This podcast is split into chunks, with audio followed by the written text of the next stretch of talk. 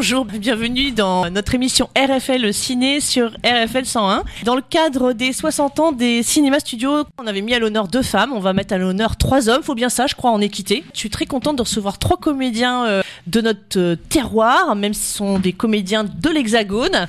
Nous sommes en compagnie de Léopold Bélanger, bonsoir. Bonsoir Stéphanie.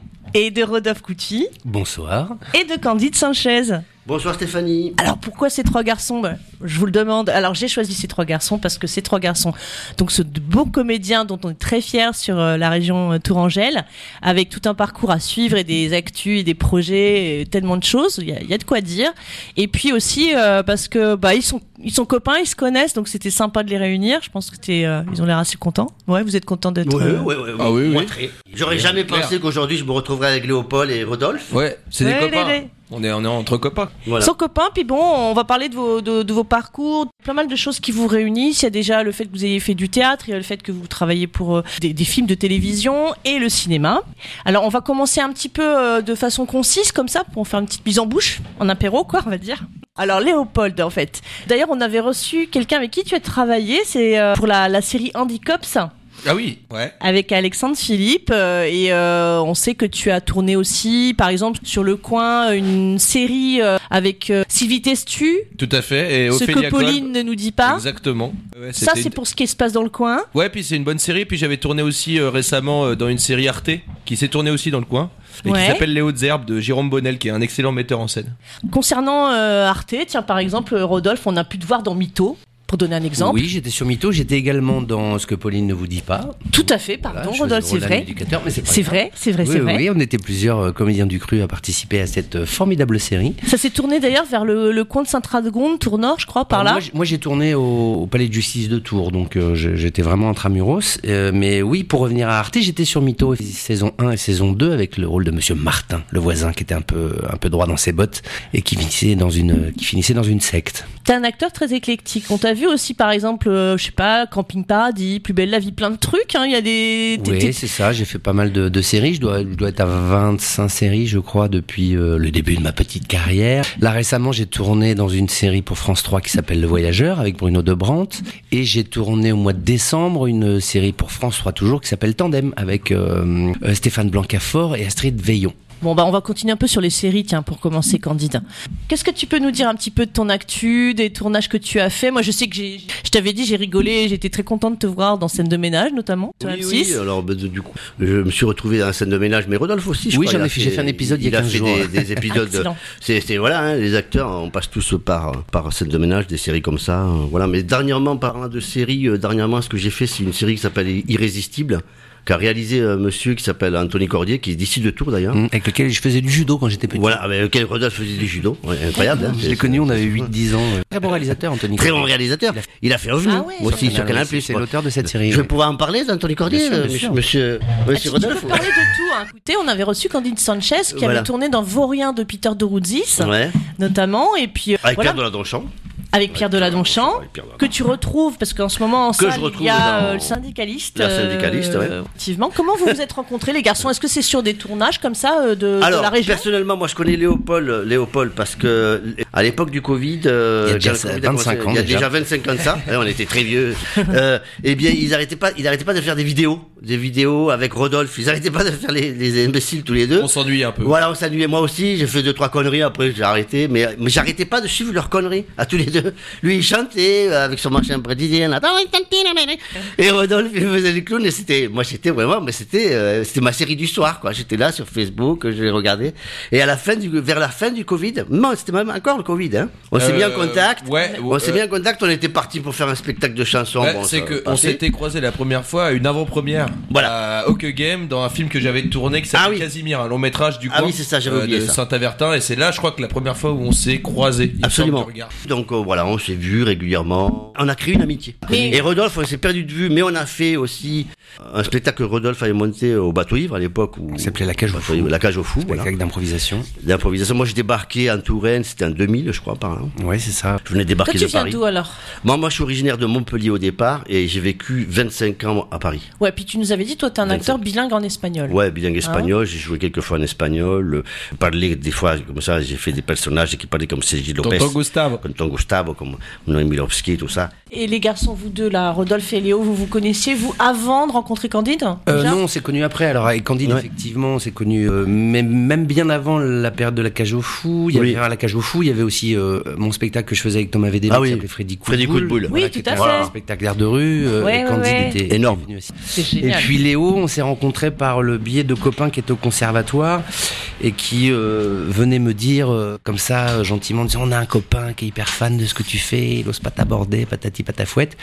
et ce garçon qui n'osait pas m'aborder, c'était euh, Léopold Bélanger Ouais. que j'ai croisé un jour et je lui ai dit écoute viens discutons, buvons un coup et, et faisons connaissance et on est devenus super potes. Je suis tombé sur une émission à l'époque sur TV Tour qui s'appelait LSD aussi et j'aimais beaucoup. Le sujet Ça, décalé. ça me Ah oui, bien marrer. On peut, on, peut, on peut situer, on peut dire vos âges. Toi, toi, t'as 30 ans, quelque Bah chose ouais, moi, moi je pense quand euh, Candide et Rodolphe se sont connus, j'étais pas né, carrément. Euh, si quand même, faut pas C'est toi- déconner. Léo, c'est- Léo, c'est Léo, c'est toi le plus jeune. C'est ça T'as 30, J'ai 31 30, 30, C'est le 30 petit cadet, ouais. Rodolphe Euh, moi je suis l'intermédiaire, je crois j'ai j'ai 49 ans le 19 mars, Oh, mais bientôt. Je suis le plus vieux, je suis le plus ancien. Ouais, t'as pas encore passé le cap des 60, je Non, crois, non, hein bientôt, bientôt. Non, pas encore. Je sais pas d'âge. J'ai bientôt, je sais pas, bientôt. Ah, quel âge vous me donnez? Moi, moi, sans, sans autant vous connaître que vous vous connaissez entre vous, ce que je trouve très touchant, c'est qu'on sent que vous êtes des garçons vachement vivants, plein d'énergie, plein d'envie de faire tout ce qu'il faut coûte que coûte pour jouer, d'être dans le jeu, dans la comédie. Oui. Euh, je sais que Oui, Léo, il il réalise, on va parler de ça aussi. Euh, Le plus important, c'est de durer. et c'est ça. Moi, j'avais tourné ouais. en, Alors, en la 89 avec un fi- dans un film avec Daniel Gélin. Et ça Ouais. m'est toujours resté, ça m'est toujours resté. Daniel Gélin, euh, grand acteur, Daniel Gélin. que- Et voilà. que- Et ça m'est resté en fait. Il m'a dit le plus important ce métier, c'est pas euh, que tu sois le fils de, le talent ou quoi au parce que c'est technique. Le métier qu'on fait, c'est technique. Après, bon, il y a une part de talent. hein. Il y a des gens qui sont Ouais, pas mais on du voit tout bien en faits même pour temps que vous acceptez Voilà. pas tout n'importe quoi. Non, ah ben des- si, faites des ah vrais ben, choix, ah ben, euh, On n'est pas des stars non plus, donc on est obligé d'accepter n'importe quoi parce que sinon on mange pas. Ouais, mais dans l'ensemble, je- quand on je- voit ce que Moi, vous j'accepte n'importe quoi, on voit pas ce que vous faites, toujours. on voit qu'il y a Moi, j'accepte. Moi, j'accepte n'importe quoi à partir du moment où c'est payé comme il faut. Non mais Et il dit ça, mais il a joué dans le meilleur Astérix et Obélix. Non mais entre pourquoi je dis ça en passant. Mais pourquoi je dis Hein, ça en 2001. Je dis ça parce que de plus en plus, de plus en plus, pas les réalisateurs qui décident euh, du choix artistique. C'est souvent les producteurs. Et les producteurs, ils font le choix par rapport à l'audimat de l'acteur, d'accord? Moi, j'ai souvent été en balance avec des acteurs, je dis pas leur nom, mais avec des acteurs qui sont bien plus connus que moi. Et pourquoi on les a choisis? On les a choisis parce qu'ils ont un nom, d'accord? Il y a 15 ans, le choix artistique, c'était pas la production qu'ils faisaient. En fait, tout est tout est basé tout est basé sur le fait de l'acteur qu'on choisit, c'est pas son talent qu'on choisit ou c'est pas son potentiel de jeu euh, face à une caméra, vous voyez. C'est quand on tape son nom sur Google qu'il est, euh, euh, voilà, voyez, Qu'il est voyez. bankable. Voilà, qu'il est bankable, que, que, que là, il est tourné il y a six mois, machin. Alors- Et c'est ça, c'est l'énorme différence qu'il y a par rapport à il y a Je peux 30 ans. comprendre parce qu'il y a, y a tout ton voilà. parcours et il y a le fait justement que t'es le doyen là Voilà. et tout. Donc, Et euh, voilà. mais en même temps, Et donc, en je même temps, finirai en Candide- disant- Ouais, ouais, excuse-moi, non, non, il faut que je te coupe là-dessus parce qu'il faut qu'on revienne un peu sur les racines. Bien sûr, bien, excuse-moi, Euh, sur les, pour vos débuts et euh, j'entends bien ce qu'est en train de nous dire Candide et ça sera intéressant qu'on y revienne et en même temps je trouve bon c'est un paradoxe aussi parce que je, je, je vois bien quand même que vous avez des parcours où on sent qu'il y a c'est animé par des propres ambitions quand même des vraies volontés Oui, oui, de oui. durer euh, par le plaisir. Alors par exemple Rodolphe tu as fait du théâtre de rue. Je vais venir là-dessus.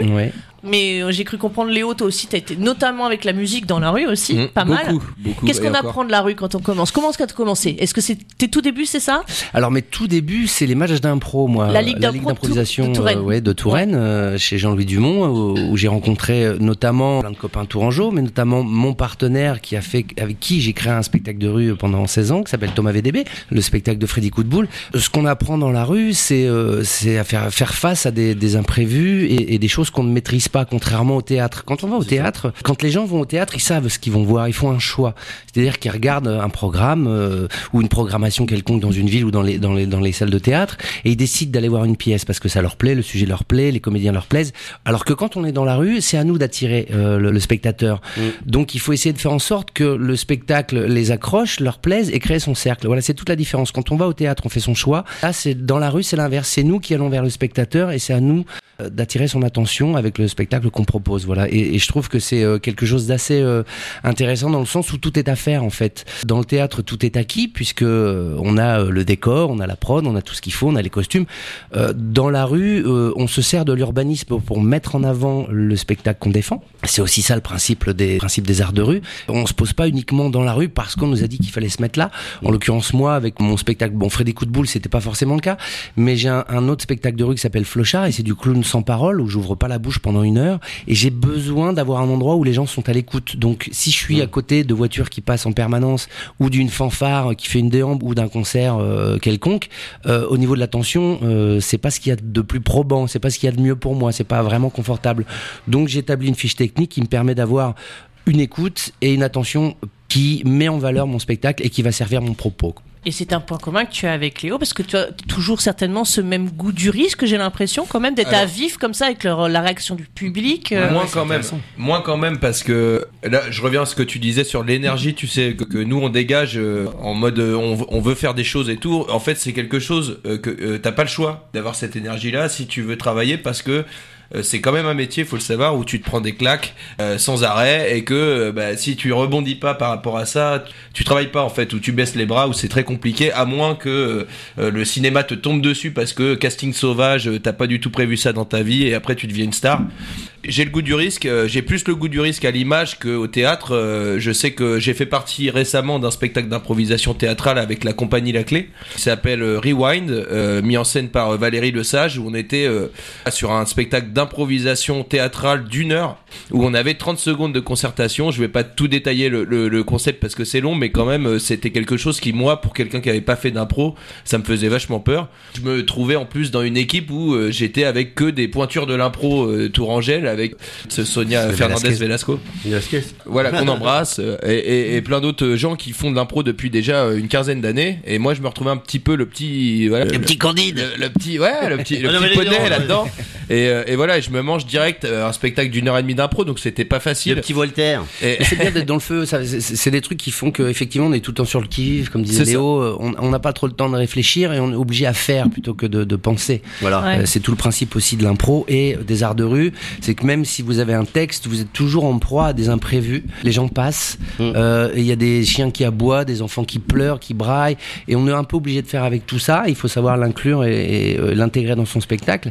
Mais c'est ce qu'il n'y a pas au théâtre. Voilà. Donc mmh. il, le confort qu'on peut trouver au théâtre, euh, il est assez inexistant dans la rue, et c'est à nous de le proposer ce confort. Bah oui, ça, ça apprend l'impro aussi. Parce que, voilà, le spectateur, par... il participe au fait à ce qui se passe. Pas toujours, mais il est aussi libre de, de rester ou de partir si ça ne plaît pas. Parce que alors au théâtre, c'est un peu plus compliqué. Quand vous êtes en plein milieu de la salle et que la pièce vous plaît pas, euh, dès que vous vous levez, d'abord le public vous voit et ensuite les comédiens aussi peuvent vous voir et ça peut perturber euh, des fois. -hmm. Alors que dans la rue, c'est euh, c'est un peu la règle. On sait que les gens sont libres de d'aller et venir, quoi. Mais euh, on, on, on, en tient compte, on, on, prend en considération ce genre de de contraintes et, euh, et des fois ça nourrit aussi le spectacle, comme ça peut aussi le desservir. Ouais, ça, dépend. ça peut le desservir, mais ça peut le nourrir aussi parce que ça apprend l'impro, quoi. Improviser avec les gens, les gens, le public qui passe, tout ça et tout, quoi. Ouais, et l'impro, puis l'impro, c'est pareil, on ouais. l'a ou on l'a pas, en fait. C'est ça. Il y a des très bons comédiens qui sont pas forcément des bons improvisateurs, et puis il y a des très bons improvisateurs qui sont pas ouais. non plus forcément des bons interprètes euh, quand on leur donne un texte. Il faut arriver, je pense, à savoir faire les deux. L'impro, ça permet quand même de, de, faire face à des imprévus, notamment euh, comme dans la rue, recoller à son texte si jamais il y a quelque chose qui nous perturbe, euh, même si c'est pas la phrase exacte, hop, le fait d'avoir un peu de bagage d'improvisation, ça permet de, de, rester collé au de texte rester et, de, collé au, ouais. et de faire comme si c'était rien passé, quoi. C'est cela. Vous, en tant que trois comédiens euh, touchant quand même à pas mal de choses, avant de continuer sur peut-être tout ce qui va être plus euh, d'ordre filmique, euh, d'ordre de tournage, de, de projet et d'actu aussi d'ailleurs, question-réponse très rapide comme ça sur vos goûts.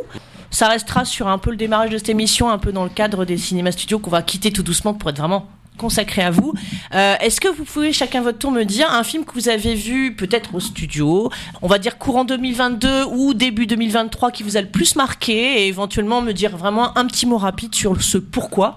Euh, Léo, on va commencer avec toi. Est-ce qu'il y a un film qui t'a euh, profondément marqué sur l'année en cours de cinéma, français ou international Bah, là, très actuellement, moi, je suis tombé très très fan du dernier film de Steven Spielberg, qui Moi pour aussi. moi est une Ouais. euh, perle. Ce- cet, cet homme, c'est, il connaît le cinéma et on peut rien dire là-dessus. est-ce que ça t'a fait cet, effet Moi, quand j'en suis sortie, j'ai eu envie d'aller direct à la cinémathèque des studios et puis d'essayer de trouver des biographies et de tout bouffer sur Spielberg, ce que Bah, je en pouvais. fait, J'ai- déjà bien bouffé du Spielberg T'avais avant. déjà bien ouais, bouffé. mais moi c'est vraiment ma, ma trempe et j'a- j'adore et j'ai grandi avec Spielberg et du coup c'est vraiment quelque chose que et, et j'ai rattrapé euh, très très jeune tous les films qu'il avait fait avant que je naisse. C'est euh, c'est vraiment euh, la quintessence du cinéma. Le gars il a tout compris. C'est tout l'image, le scénario et The Fablemans qui raconte un peu sa vie. Pour moi ça a été euh, énorme et j'ai même Mm. pleuré alors que je pleure très rarement devant, devant des films tellement Mm. j'ai été ému par euh, euh, l'honnêteté en fait de la personne euh, du metteur en scène. Peut-être que tu as dû comprendre toute sa vibration de petit garçon et tout ce qui l'a poussé à cet Mais élan de ouais. création. Et voilà. Et, euh, Et- en plus, avec une telle humilité, je trouve. c'est énorme. C'est Le mec, moi, il se met complètement en retrait de ça, mais il raconte quand même vraiment ses. Ah ouais, c'est ses débuts, quoi. C'est un film qui est assez long sur la durée, mais qui, qui, qui passe tout seul parce que en fait c'est tout est bien. Il y a rien acheté. Il y a- Je, je- je voulais consacrer une émission sur ce film et je m'étais dit en fait il faut rien en dire et je pense que ce qui est intéressant c'est vraiment d'aller le voir avec ce qu'on connaît de Spielberg pour comprendre les prémices de Mm, tout mm. ça pour euh, pour comprendre comment il en est venu à faire tel et tel film et c'est tellement euh, tellement jubilant jubilatoire de, de plutôt de, de, de, de ressentir ça euh, Ouais. comme un cadeau quoi Bah, c'est ça, c'est les clés de en main qu'il nous donne, quoi. bah, pour moi, en tout cas, c'est mon coup de cœur, je pense Je éternel. comprends vraiment parce que cinéma. dernièrement moi aussi, notamment il y a pas longtemps, je me disais que je crois que Duel est un de ses premiers réels, réellement films faits premier. Pour, la, pour le cinéma, Ouais, ouais, enfin c'est- vraiment de réalisation pour le cinéma. C'est excellent. Et même en voyant justement Breaking Bad, qui a a priori rien à voir parce que Spielberg était vraiment tout à fait représentatif du, du bon ricain de l'American Way of Life avec son- sa petite casquette sur la tête et les fast-food et tout. Mais j'ai eu l'impression qu'on pouvait presque trouver des, des sortes de similitudes Mais oui. avec euh, la réalisation de ses premiers films. Mais dans Duel, il avait déjà. Breaking Bad avant que ça devienne euh, toute l'horreur qu'il y a dedans. Mais Ouais, ouais. Du- Duel pour moi c'est déjà il avait déjà tout compris le mec tu, tu regardes Duel tu te dis bon il a compris tous les codes tout, tout ce qu'il faut pour le public pour le nourrir pour euh, Et si je me trompe pas, je crois qu'au premier plan de duel, en fait, le, le type rentre dans sa bagnole et quitte son petit pavillon sans clôture de jardin et fait se casse avec ses bruits de tôle et tout. exactement Et après, il va traverser le grand désert de. Eh, c'est déjà et- trop beau Et s'arrêter dans des C'est parkings. déjà et trop c'est pour beau, ça que te disais, j'avais ressenti des trucs. c'est c'est énorme ouais, Bad. Ouais, ouais, il y avait un truc comme ça. Non, euh, voilà. c'est- Moi, allez le voir, je crois qu'il y est toujours en salle d'ailleurs, Il y est euh, Fablemans. Candide, toi, t'as un Moi, film c'est qui le, t'a marqué dernièrement au studio, j'ai vu le, le Marchand de sable. C'est un film sur le- l'exploitation des gens qui sont à la rue, des pioles, hein, des, des- des appartements à Paris, quoi. Ah, le marchand de sable. Le Marchand de euh, sable. Oui, Absolument. Oui, tout à Il fait. faut aller voir ce film-là. Ça se passe dans Paris, je ça se crois, passe la dans- nuit. euh, en- ouais, en, ouais. en région parisienne, oui, en, et en banlieue, en banlieue sur Paris. Et c'est incroyable parce qu'il y a des acteurs là- là-dedans. Mansali, moi je connaissais pas, un acteur qui s'appelle Mansali. Très il, bon. est, il est incroyable. Ah ouais, il est fort. de, de, de, de- de vérité, on a l'impression qu'on l'a trouvé dans la rue, qu'il est pas du tout acteur. Moi j'adore ces acteurs qui, où on se dit, mais ce mec il débute, il, Et il tu comment sais, non, si c'est pas le cas, il avait déjà quand même. Euh, J'ai regardé ce qu'il a fait. Il a fait, il a, il a joué dans deux trois films. Voilà. Après il y a Ophélie Beau, qu'on Ah bah, connaît, qui bon, était dans voilà, qui était dans Vaurien aussi. Tout à fait. Mais j'avais été le voir un peu pour ça au départ, et en fait j'ai découvert vraiment un film qui, qui est d'une incroyable. euh, euh, c'est un film, c'est un film, je, je dirais euh, je- presque social, quoi, parce qu'on se rend compte qu'en fait de la misère, de la misère qui est en France, quoi, et, euh, dont nous parlent pas le- les médias, mais il y a une misère incroyable en France. Et ce film, j'ai pris une claque, quoi, parce que je me suis dit, mais vraiment, ça n'a pas changé par rapport aux années 80 où il y avait les squats, où il y avait des gens à la rue, tout ça, Ralph Front, tout ça. Moi, Je, je- je parle de ça parce que j'avais fait partie de cette association quand j'étais à Paris à l'époque. Ralph Front, euh, Ralph Front National, tout ça. Bon, on, peut, on peut parler de Front National, il n'existe plus. Ces bandes d'enculés n'existent plus. Et donc, du coup. Ah, euh, ils, ont un ils ont autre nom, Eh. mais. mais, euh, alors, euh, Ah, genre. Enfin, une fois dans ma vie, j'aurais dit euh, bande d'enculés de Front National. Et donc, du coup, euh, la, la jeunesse, Tout ça sera bipé de toute façon. Bon, je les emmerde. La jeunesse, sa mère, le Front National. alors re- re- redis le Non, titre. Est-ce qu'il est encore à l'affiche Oui, Redis non, le il est titre. plus à l'affiche. Non, il est crois, plus. mais hein. Ça s'appelle le Marchand de sable. Marchand de sable, Voilà, il est plus à l'affiche. Euh. Euh, il est plus à l'affiche, mais ça s'appelle le Marchand de sable. Et puis on, on va venir au choix de. Rodolphe, euh, mais je Ouais, crois savoir pardon. duquel euh, tu vas parler. Alors non, euh, non, c'est Non, pas tu vas pas me parler de le- la grande magie. Euh, non, parce que c'est pas au studio que je l'ai vu, mais Banjo Banshees d'Inisherin. Ça, c'est un, un film qui m'a euh, qui m'a mis une claque aussi euh, Ah. récemment, euh, de par bah, son propos et son sa photographie. C'est juste une, une tuerie. La photographie de ce film est absolument extraordinaire. J'ai trouvé que c'était vraiment une perle perdue au fin fond de l'Irlande dans un tout... Colin Farrell et Ah, euh, le oui. deuxième euh, acteur, j'ai oublié son nom, mais ils jouaient tous les deux dans Bon baiser de Bruges, qui était déjà une, euh, Ah oui. qui avait pas, ça avait pas fait un énorme carton. Je crois que c'est ce le film. réalisateur de Bon Baiser de C'est Bruges. le même réalisateur crois, ouais, et les mêmes comédiens. Ce film à l'époque avait pas fait un énorme carton au cinéma. Par contre, c'est pareil. Bah, c'est c'est un film ricain, un anglais, bijou. c'est- c'est quoi Bah, c'est un film. Je, je sais pas s'ils sont anglais plutôt. Je sais pas s'ils sont américains. Le réalisateur, c'est américain. Ah, les Américains, les Américains Mais c'est, ça se passe au fin fond de l'Irlande et c'est l'histoire de deux copains et d'un seul coup il y en a un qui décide de plus être copain avec l'autre parce que l'autre est pour lui un petit peu trop simplé et n'arrive pas à avoir des discussions avec des sujets de fond intéressants. Mais j'ai trouvé que le sujet était absolument extraordinaire à, à développer et vraiment le, le, le, le jeu des acteurs est absolument époustouflant, la photographie est, est magnifique. C'est, un film qui a mis une, une énorme plaque. Ju- Jusqu'avant, juste avant il y avait Drunk aussi, mais on va pas parler de tous les films. Ah oui, Si, tu aimes bien euh, Colin euh, Farrell. Farrell, euh, moi je me souviens c'était euh, un film de Yorgos Lanthimos, ça s'appelle The Lobster. Ah oui, tout Ah, à j'avais fait. adoré et je trouve que c'est vrai que c'est un acteur, euh, Ouais. Alors j'ai une petite un anecdote. très, Ouais, ouais. ouais. Ouais. J'ai une petite anecdote à ce sujet. Euh, L'année de The Lobster, quand il est sorti, il y a un des films dans lequel j'ai tourné qui était un court métrage qui a été sélectionné au Festival de Cannes et on est allé avec le réalisateur le présenter au Festival de Cannes. Et c'était quoi le nom de ton court métrage? Euh, ça s'appelait Les Disjonctés de Cédric Bouet. Était sélectionné dans Qu'on le short- embrasse. euh, voilà qu'on embrasse aussi. Ouais, on embrasse tout le monde. Salut Cédric et euh, et, euh, on arrive à Cannes, on connaissait pas du tout le festival. Euh, moi, j'avais acheté une veste euh, Emmaüs à 4 balles pour monter les marches et tout machin. Et juste pour Ça aller s'est pas vu, hein. Euh, ça s'est pas vu. C'est c'est une veste noire, ça passe toujours en, en bon tourangeau, tu vois. Et on arrive à Cannes pour aller voir. En arrivant le, le premier jour, enfin le premier soir où on est arrivé, le, le- le palais des festivals. Et là descend Colin Farrell et euh, toute une clique euh, de The Lobster. Ils descendent les marches et il y avait personne puisque tous les gens étaient à l'intérieur de la salle, dans le palais. Et donc on a pu causer avec euh, Colin Farrell euh, très facilement euh, et, et c'était hallucinant d'ailleurs qu'il lui que a serré la main on lui on s'est pas serré la main mais on, on- voilà on a discuté un petit peu avec mon peu d'anglais que j'ai Voilà. et c'était énorme parce que Bon, c'était un commence- souvenir on commence à parler des gens qui, qui et, ont, qui et on a serré la pas, main. en fait, on n'a même pas tilté sur le moment. On a, on n'a pas tilté. Voilà, c'était. Et on a vu The Lobster après au festival et on a, on a- voilà, c'était un Excellent. truc complètement Incroyable. fou, complètement fou. Moi, c'était un américain, et ça c'était se un trouve, américain. il- ça se trouve, il a passé sa soirée à se demander où t'avais acheté ta, ta veste qu'il trouvait mortelle. Possible. Il a dû se dire, c'est Alors, la coupe j'étais pas, française. j'étais pas en costume. J'étais pas en costume ce soir-là.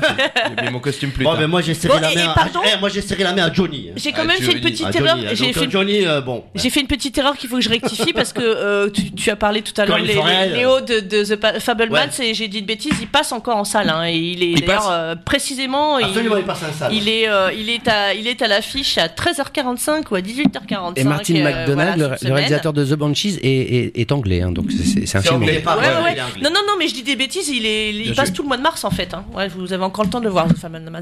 Alors en tout cas, euh, voilà, même si c'était pas au cinéma studio, on va terminer avec un petit intermède musical euh, de, du choix de Rodolphe pour commencer. Du film La Grande Magie, La grande magie, que j'ai vu la semaine dernière. on avait ouais. reçu Madame Noémie Volsky. C'est vrai que c'est un film super Ouais, sympa, super original. Elle nous avait précisé des trucs d'ailleurs sur ses comédiens en disant non non, je n'ai vraiment euh, que deux qui viennent de la comédie française, à savoir euh, euh, euh, Denis Podalides et euh, Laurent Stocker. Oui. Et dit les autres ils ont fait ceci cela et François Morel il vient de de de, de- du théâtre de comment non du du musical Les du musical les déchiens. Ouais, ouais. Les Et déchets. puis euh, bon, c'était super passionnant. Nous avait parlé de ce truc, et c'est vrai que musicalement, il se passait un truc. Alors, est-ce que tu peux nous dire ce, ce choix de la BO parce que c'est vrai que ça retrace euh, Bah, d'abord, j'ai- cette itinérance de. Ouais, bah, bah, d'abord parce que j'adore les Feux Chatterton, c'est vraiment un groupe que j'affectionne particulièrement. Et puis, euh, et puis dans ce film, alors pour ceux qui l'ont pas vu, euh, je vous encourage à aller le voir. On est sur une troupe de, de, de, de théâtre itinérant, de, de magiciens, euh, un peu des, de, de, des- un peu des tocards. Hein, c'est vraiment de la magie euh, de. t'as de, De de foire. Nivoski qui tient, De le, branquignol. qui tient le- la, la, Ouais. la- la caisse et qui est là. Hey, Mais c'est hyper drôle hey. et, euh, et, et- C'est Giorgio Lopez. Et ça m'a rappelé un petit peu mes années euh, théâtre itinérant avec le théâtre de Lantre, en de Lantre en l'occurrence où je faisais ma, ma ligue d'impro. On faisait des tournées d'été euh, euh, avec ce, ce avec le théâtre de Lente. Donc on passait de village en village dans toute la Touraine, c'était génial. Et puis pour avoir fait pendant 20 ans des arts de rue, évidemment, avec euh, mes spectacles Freddy, euh, Coup de boule et Flochard, euh, ça m'a rappelé Tu effectivement. t'es un petit retrouvé un peu ce- dedans, même si c'est là, ça traduit une autre époque. Je crois que ça traduit les années folles hein, oui, c'est ça, film. mais ce Mais, côté, on va de, de ville en ville, de festival en festival, moi ça me, ça me plaît, moi, d'aller à la rencontre des gens et de, et de Et permettre à des gens de- d'accéder Il y à a des un spectacles alors qu'ils enthousiasme ont pas les moyens. kitsch Quoi. et en même temps c'est pas si kitsch parce que voilà c'est ouais, Ouais, t'as envie d'y croire Oui, mais puis il ça se passe toujours bien. de, ouais, des moments euh, complètement euh, impromptus, des trucs auxquels on s'attend pas, et puis on va à la rencontre des gens, des, on, va, on, on rencontre des gens euh, qu'on pourrait pas rencontrer si on faisait pas cette démarche, donc euh, c'est c'est vachement bien quoi. Et puis on est en plein air, il fait beau, il fait moins beau, euh, on joue, on annule, ça dépend du temps qu'il fait. euh, Il y a des galères. Ouais, il y a des galères. De, de- Et puis, et, puis, et puis aussi en rue, on tombe toujours sur aussi des compagnies qui euh, entretiennent, notamment on l'a fait nous avec Freddy Coup de Boule, hein, euh, cette espèce d'esbrouf de, de, de spectacle à 2 francs 6 sous euh, avec euh, 0% de, de cérébral où il faut juste, euh, voilà, euh, un peu comme des camelots euh, sur les foires expo, sur les marchés, on va un, un produit euh, dont on n'est absolument pas convaincu, mais on va vraiment insister euh, auprès du, du consommateur de ce produit pour qu'il l'achète quoi. Voilà, c'est de la- c'est de l'esbrouf. Voilà. Mais moi, le Illuminowski me renvoie à mon ex-femme dans un film où, où j'avais joué avec elle. Ah. Le Sky, j'avais joué dans- avec elle dans le, Le- Skylab. le Skylab Oui, c'est une expérience, Julie une, Delpy une expérience très émouvante avec euh, Euh, j'aime beaucoup la réalisatrice Julie Delpy elle fait des vraiment sympa Elle est très bordélique, mais c'est euh, en fait, On l'embrasse on évidemment. l'embrasse très on, fort. on- on l'embrasse Salut Julie, on- t'es très bordélique, mais on t'embrasse. Mais, mais Ils je pense tout le monde, que en fait, ils sont je, je dis qu'elle est très bordélique, mais je pense qu'un artiste, un vrai artiste, il est pas carré. Il est Ouais, il y a un est petit côté Saint-Amand, Un vrai artiste, euh, un- vrai artiste n'est pas carré. Et, un vrai artiste n'est n'est jamais per- perfectionniste. Il faut que ça déborde, il faut que ça, vous voyez. Et donc en fait, bon bref, tout ça pour dire qu'en fait, euh, voilà, Noémie Lewinsky, je jouais avec elle, elle jouait ma femme dans le Skylab de Julie Delpy. Et, Et- que c'est une femme adorable. Bon après, voilà, mais c'est une actrice, c'est une actrice, C'est une actrice, une réalisatrice réalisatrice. adorable. Et, euh, et on y ou passe à l'outre-Atlantique Voilà. etc. Et je suis très heureux que tu aies fait le choix de ce film. Et- Euh, alors cette cela- musique. alors Surtout cette musique que je faisais En Chatterton. dehors, en dehors de la musique qu'on va entendre, Oui. de l'album, c'est Oui. aussi eux qui ont composé les, les chansons. On va demander à. Abdel de la euh, de nous passer l'extrait. Ça s'appelle euh, Les Compagnons. Compagnons. Et c'est donc un titre de Feu, Feu Chatterton. Chatterton. Feu Chatterton. Fuego De Chatterton. la bande originale, La Grande Magie de Denis Lovski.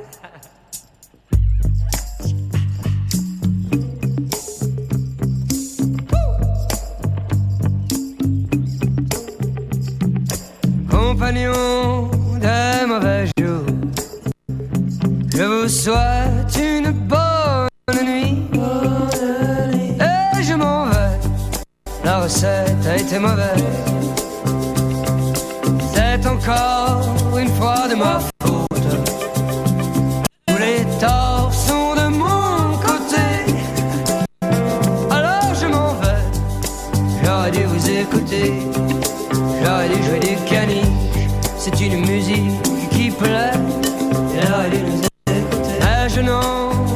Fait qu'à ma tête. Et puis je me suis énervé. Compagnon. Moi, j'ai pas choisi. Alors, euh, Qu'est-ce qui s'est passé on a, que se passe-t-il Aurions-nous coupé le morceau contre notre gré Encore des problèmes techniques. Oh là là. Oh, En tout cas, c'était bien. Vous avez entendu 30 c'était bien. secondes euh, Ah, là, c'était bien. Non, mais je, je pense qu'il a l'intention de le remettre un C'était peu le plus tard. Ah voilà, En on a eu un problème technique. il y a Je suis un pas problème aléas du direct. Tout à fait. Nous sommes toujours sur euh, Radio Béton Radio- 93. Non, non, c'est pas Radio Béton, c'est RFL. Ah, je croyais qu'on était sur Putain, Bah, euh, bonjour à Radio Béton. France Inter. hein, On passe bonjour à France Inter.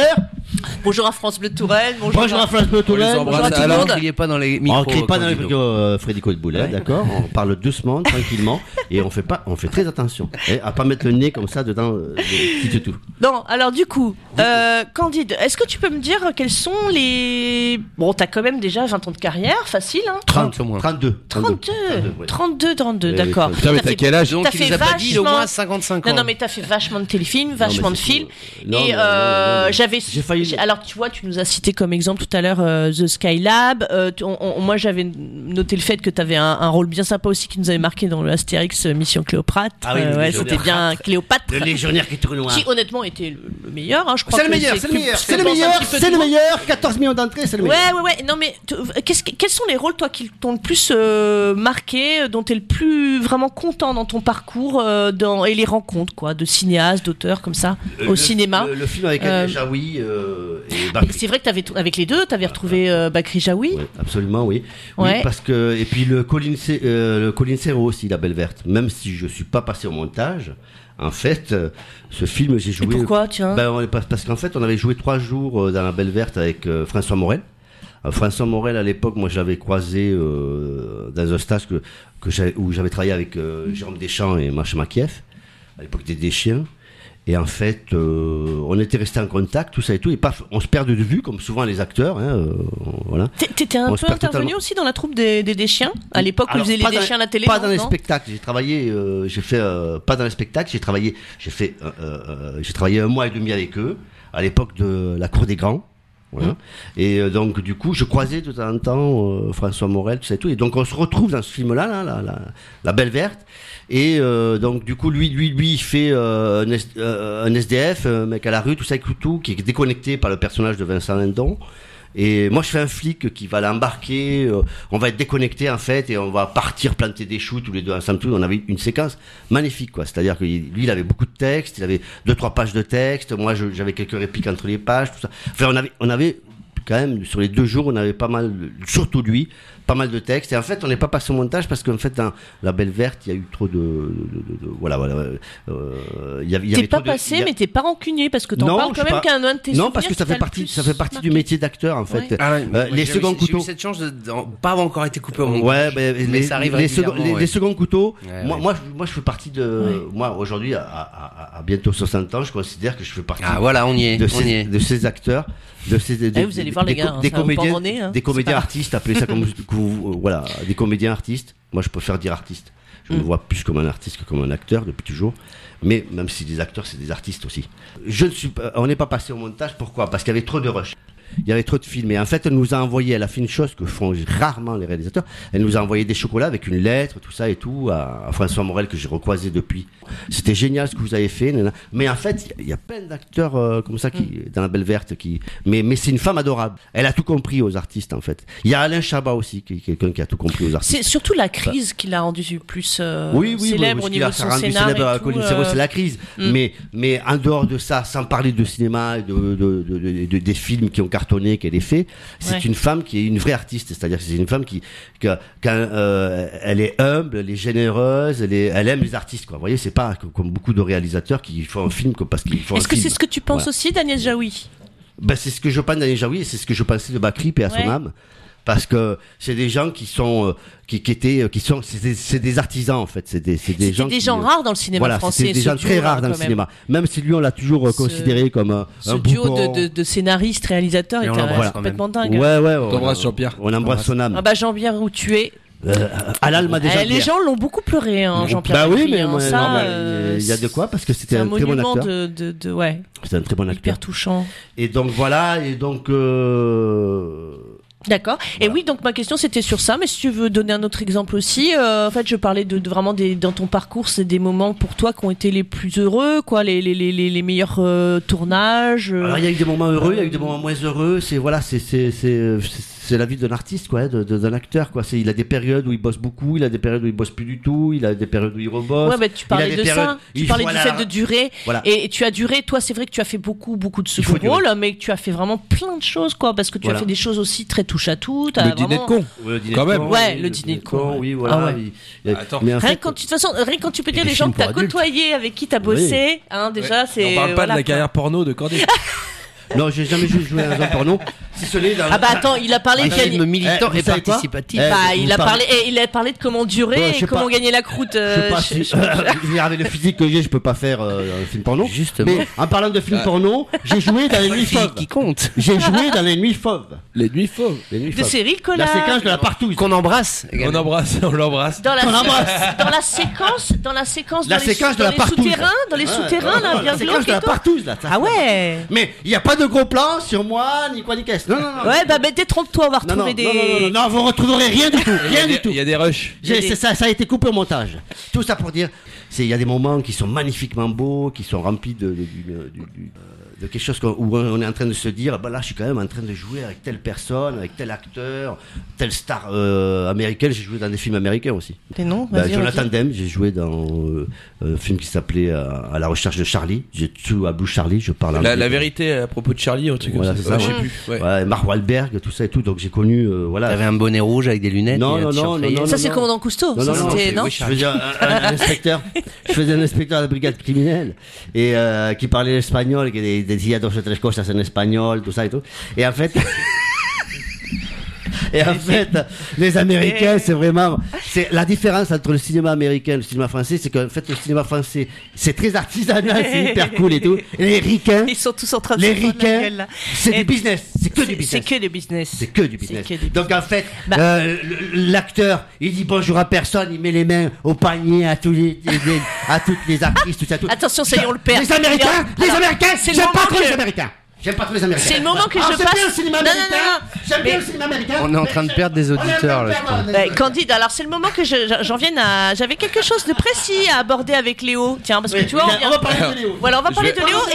Et J'ai on va parler. Et comme, comme on, on en est venu à quelques exemples de, de tes rencontres croustillantes, intéressantes, importantes avec des Pardon. gens euh, du cinéma, euh, voilà, qu'on n'oublie pas, euh, notamment parler de Bacri, voilà.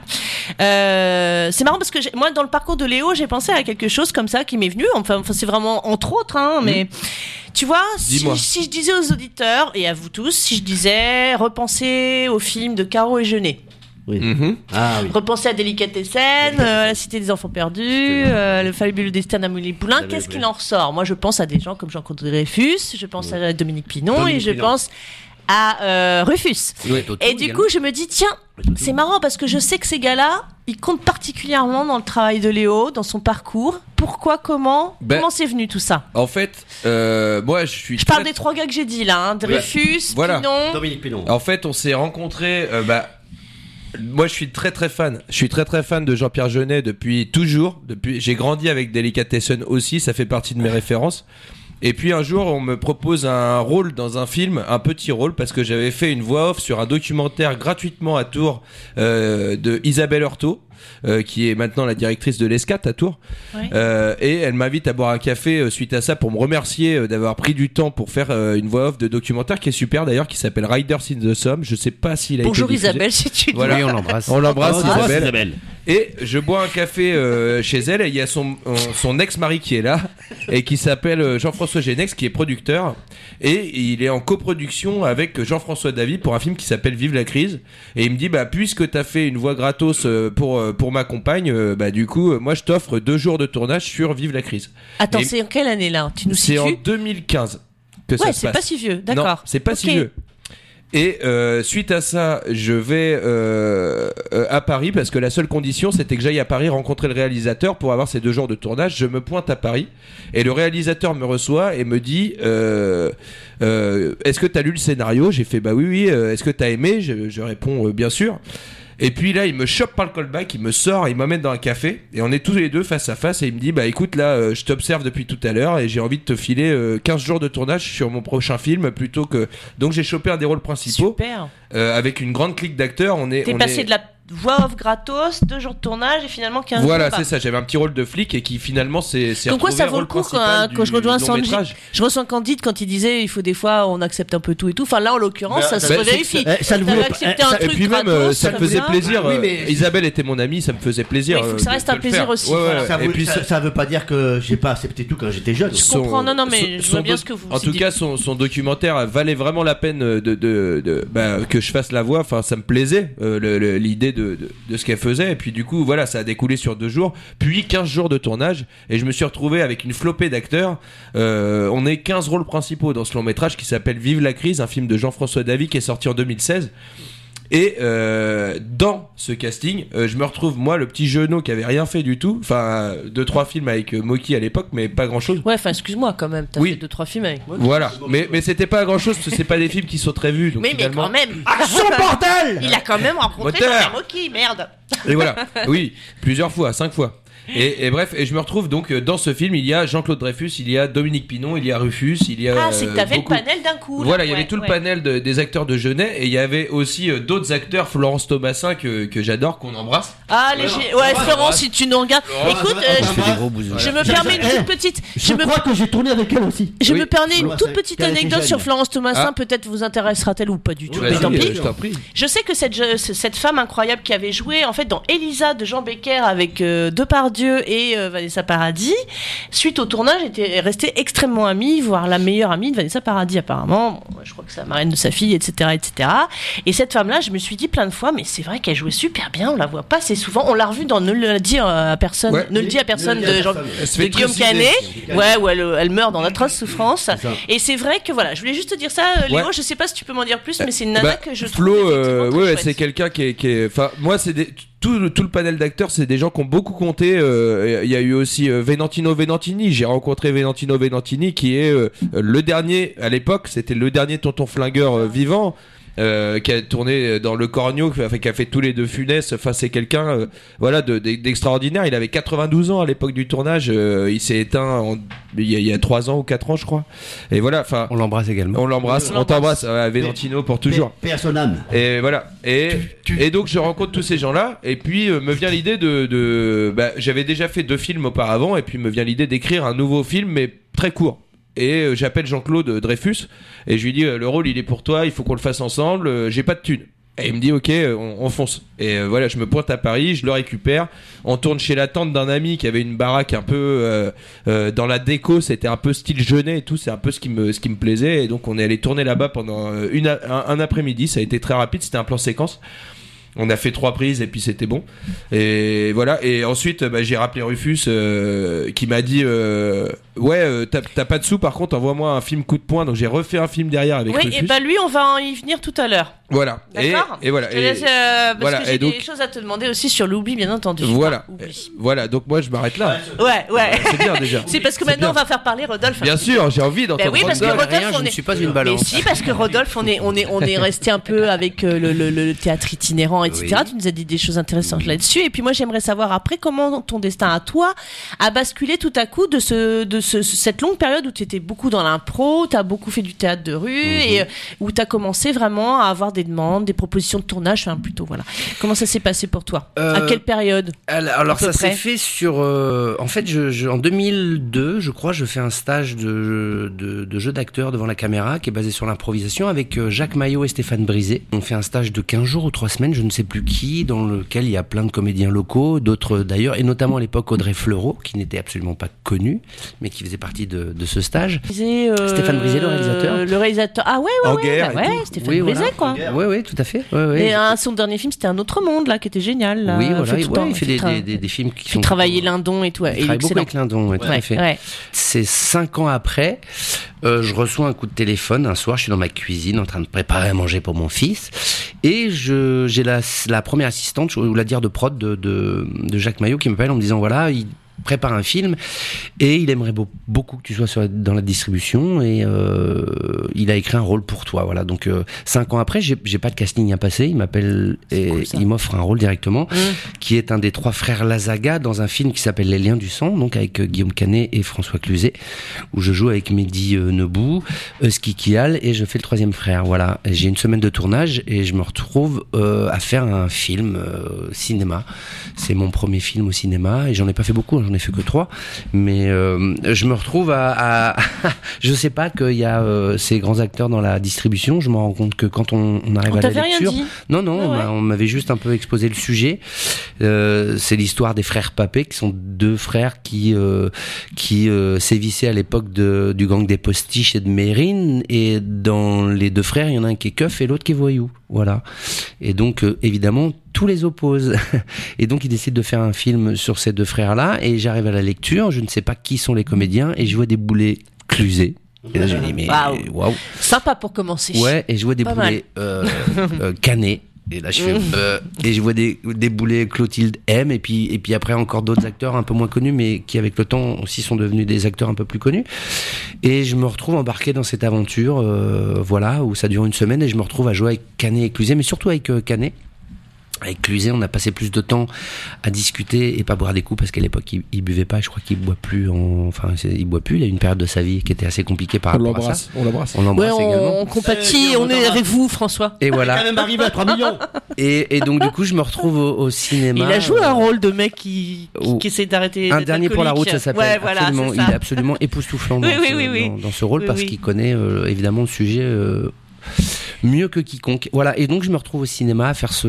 Mais dis-moi là, quand tu me dis que c'est, alors c'est Brisé qui t'a dit, je te prends, boum. C'est Maillot, Jacques Maillot. Non, c'est Maillot. Oui. Je te prends, je te fais pas faire d'essai, point barre, Ouais. bim, bim, bim. Est-ce qu'il te donne à un moment donné des, des, des explications, euh, ce pourquoi t'es pris Mais parce, euh, que, que- dans, parce que dans ce stage, on avait fait un film, euh, on avait tourné un film en improvisation, et euh, il se trouvait que bon, ça s'appelait La danse des canards, c'est un titre qui a été choisi comme ça, mais c'était lors d'un mariage, et moi j'avais une scène de, j'avais une scène de viol à faire dans ce dans ce film de, de- de stage, et j'ai Ah. tourné une scène avec euh, une copine Nathalie Pelé que j'embrasse également, qui est une comédienne tourangelle, et on se connaissait de l'improvisation, donc on avait une grande complicité, on jouait beaucoup en impro ensemble.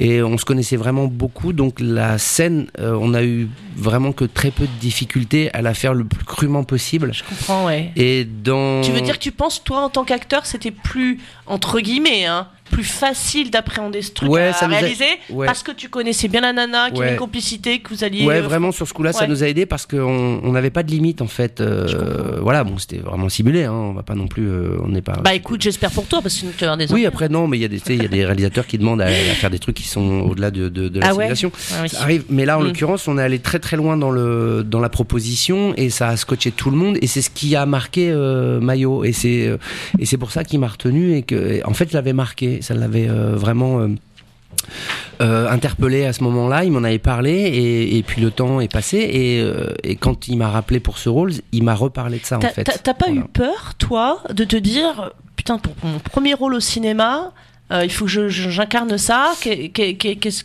Alors moi qu'est-ce que j'en fais après euh, euh, j'ai- en fait Tu t'es juste dit accompli la mission, point barre, c'est tout. Mais en fait, Ouais. euh, moi je me dis que quand on arrive sur un plateau et qu'on a passé toutes les étapes du casting, c'est que on n'est pas là par hasard et que les, les réalisateurs nous font confiance, euh, les chaînes et les producteurs aussi nous font confiance, et que si on a eu ce rôle et qu'on est là en train de tourner, c'est qu'ils nous ont choisi, ils nous ont choisi aussi pour nos compétences et nos qualités. Donc je me dis qu'après tout, il n'y a aucune raison que je me dévalorise ou que je sois en, en crainte de quoi que ce soit. Euh, au même titre que quand je tourne dans la guerre des Miss avec euh, Poulvord, je rencontre euh, euh, Patrice Lecomte. Et là, c'est pareil, c'est parce que Mélanie Bernier est une de mes élèves dans les, les cours d'impro que je donnais à Tours à l'époque. Elle lui parle de moi, il m'appelle et il me donne un rôle dans la guerre des Miss, mais j'ai pas passé d'essai. C'est juste parce qu'on a discuté de mon parcours et de ce que je faisais avant et de la rue et de l'improvisation. Et les gens de la rue, il, il éprouvent une, vraiment une admiration sans borne, Patrice Lecomte. Et du coup, il me dit, moi, j'ai besoin d'un comédien avec des couilles et je pense que vous en avez. Du coup, il m'a donné un rôle à Poul- face à Poulvord et j'ai tourné avec Poulvord pendant euh, trois jours. Mm. Là, je me suis dit, bon, il va falloir quand même que je sois à la hauteur, mais une fois que j'étais face à Poulvord, en fait, euh, Poulvord, pour moi, il était au même niveau que moi, et je pense que pour Poulvord, j'étais au même niveau que lui. Et d'ailleurs, on a beaucoup, beaucoup rigolé. Cet, cet homme est complètement fou, hein, faut le, inutile de le préciser, mais il- je confirme qu'il est complètement fou. Mais en fait, j'ai pas, euh, je, je me pose pas trop de questions, j'ai rarement le trac quand je, je monte sur un plateau. J'ai un peu d'anxiété comme tout le monde. Est-ce que je vais pas faire une boulette? Est-ce que je vais avoir mon texte bien en tête ou quoi? Mais je me pose pas ces, euh, ces questions-là. Je me pose pas de questions. Je rentre dedans et je fais. Mais je crois que c'est parce que j'ai eu l'habitude de faire de l'impro et d'être dans la rue. Ouais, c'est ça, ça m'étonne pas, Je ouais. me suis euh, rompu à l'exercice. Il y a ça, t'as l'exercice de la Ouais, vie, voilà. l'impro, la rencontre, et en fait là, euh, c'est assez beau aussi de savoir extérieurement, en tant que comme ça, auditeur de tout ce que tu dis, que quelqu'un recommande à un cinéaste en fait une personne qui va bien correspondre et franchement, vas-y, les yeux fermés. Moi, Bah, sur ce coup-là, ouais. Mélanie Bernier qui, qui parle de, de moi à Patrice Lecomte, en fait, il est tourangeau aussi. Euh, Bah Patrice, si tu parents, entends, voilà. il faut venir. Oui, mais ses parents étaient On passe professeurs à bonjour, et- Patrice. Et, professeurs à Tours et tout là. Et en fait, il, il travaillait avec Mélanie Bernier et Rufus sur une pièce de théâtre. Il voulait faire un film et elle lui parle de moi parce qu'il cherchait des gens avec un, voilà, un- avec, un peu de bagage et qui était. euh, euh, quand je vais dans son bureau, on parle de tout sauf du film pendant une heure. Et euh, il avait pensé à un comédien euh, pour ce rôle, mais il lui en a jamais parlé. Il me le dit d'ailleurs. Il me dit bon, j'avais pensé à quelqu'un, mais il le saura jamais parce que du coup le rôle, je vais vous le donner. Voilà. Mais en fait, il avait, euh, j'avais pas fait grand chose non plus à l'époque. C'était en 2009, je crois. Donc j'avais pas fait énormément de trucs non plus. Mais c'est sur mon parcours et sur la façon dont on a discuté pendant une heure que du coup il s'est dit bon bah je lui file le rôle et puis ça s'est très bien passé. Je faisais l'assistant de de Rapno sur le film qu'on embrasse évidemment qui est mort aussi. Et Jean-Paul Et on Bon, embrasse. on embrasse les, les, les, les vivants comme les morts. hein. Exactement. Et, Euh, euh, et, et- et donc les, les oui c'est toujours euh, valorisant de, de ou d'être recommandé ou, ou de se retrouver à, à ne pas faire d'essai euh, parce que les gens se disent qu'effectivement ça sert à rien ils, ils ont fait un choix et ce choix encore une fois il est pas anodin moi je crois que quand on se retrouve sur des plateaux euh, c'est pas un hasard il faut à un moment donné aussi mettre toutes les chances de se, se compter se dire que on on n'est pas plus mauvais qu'un autre ou on n'est pas meilleur qu'un autre en tous les cas il faut pas se dévaloriser je crois qu'il faut euh, essayer de faire les choses avec euh, avec euh, ce qu'on sait faire et puis de le mettre en avant du mieux qu'on peut quoi défendre son son, Et- son beefsteak quoi savoir ce qu'on, enfin, ce qu'on sait faire, euh, avancer et tout. On reviendra avec ça sur le travail de Léo, donc que ça m'intéresse beaucoup aussi de savoir un petit peu comment il en est venu à la réalisation, tout ce qu'il propose là. Et Candide, ce que j'aimerais que on va faire un intermède prochain là avec toi, non pas musical, mais sur la bande-annonce de ton film qui est actuellement, enfin un film dans lequel tu as un rôle. Euh, le film, donc La syndicaliste, qui est actu- il est actuellement au cinéma studio. Il a plusieurs euh, séances qui, est pro- qui sont proposées. Euh, comment ça s'est passé euh, cette, euh, enfin voilà, comment tu t'es retrouvé dans ce projet? Eh ben, Euh, avec Isabelle Huppert notamment Je me et suis retrouvé dans ce projet parce que comme... euh, il y a- il y a- il y a- pardon, excuse-moi de te couper. Il y a aussi euh, Greg, euh, comment il s'appelle Gars de bois Il va, il va Euh, Attal. Oui, c'est ça. Grégory Grégory Gadebois. Il y a Voilà. Gadebois, il va Attal, Marina Foïs. euh, Ouais, il y a un sacré casting, sacré Ouais, casting. Ouais. Vas-y, raconte-nous un petit peu comment ça Ben, se c'est passe. parce qu'en fait, on les embrasse tous, on les embrasse tous. Et non, mais surtout, je, ben, non, mais je, je- j'étais euh, pas mal euh, cap- captivé par ce que venait de dire Rodolphe. Et en fait, c'est juste, euh, j'étais en train de me dire, c'est, c'est, euh, il y a une chose qu'il a, qu'il a- qu'il a dit qui est très juste, c'est, euh, en fait, il n'y a pas à avoir peur quand on est sur un tournage, parce que si on a peur, il faut arrêter ce métier, en fait. Oui, et comme il disait, Ah, ouais. si on Et est là, on a moment- été choisi, donc à partir de là, Et on y partir, va. à partir du moment où, à partir du moment où on est sur un tournage, c'est qu'on ait choisi que, que le réalisateur vous ait proposé le rôle ou que vous ayez passé un casting, euh, ben voilà, vous le faites quoi.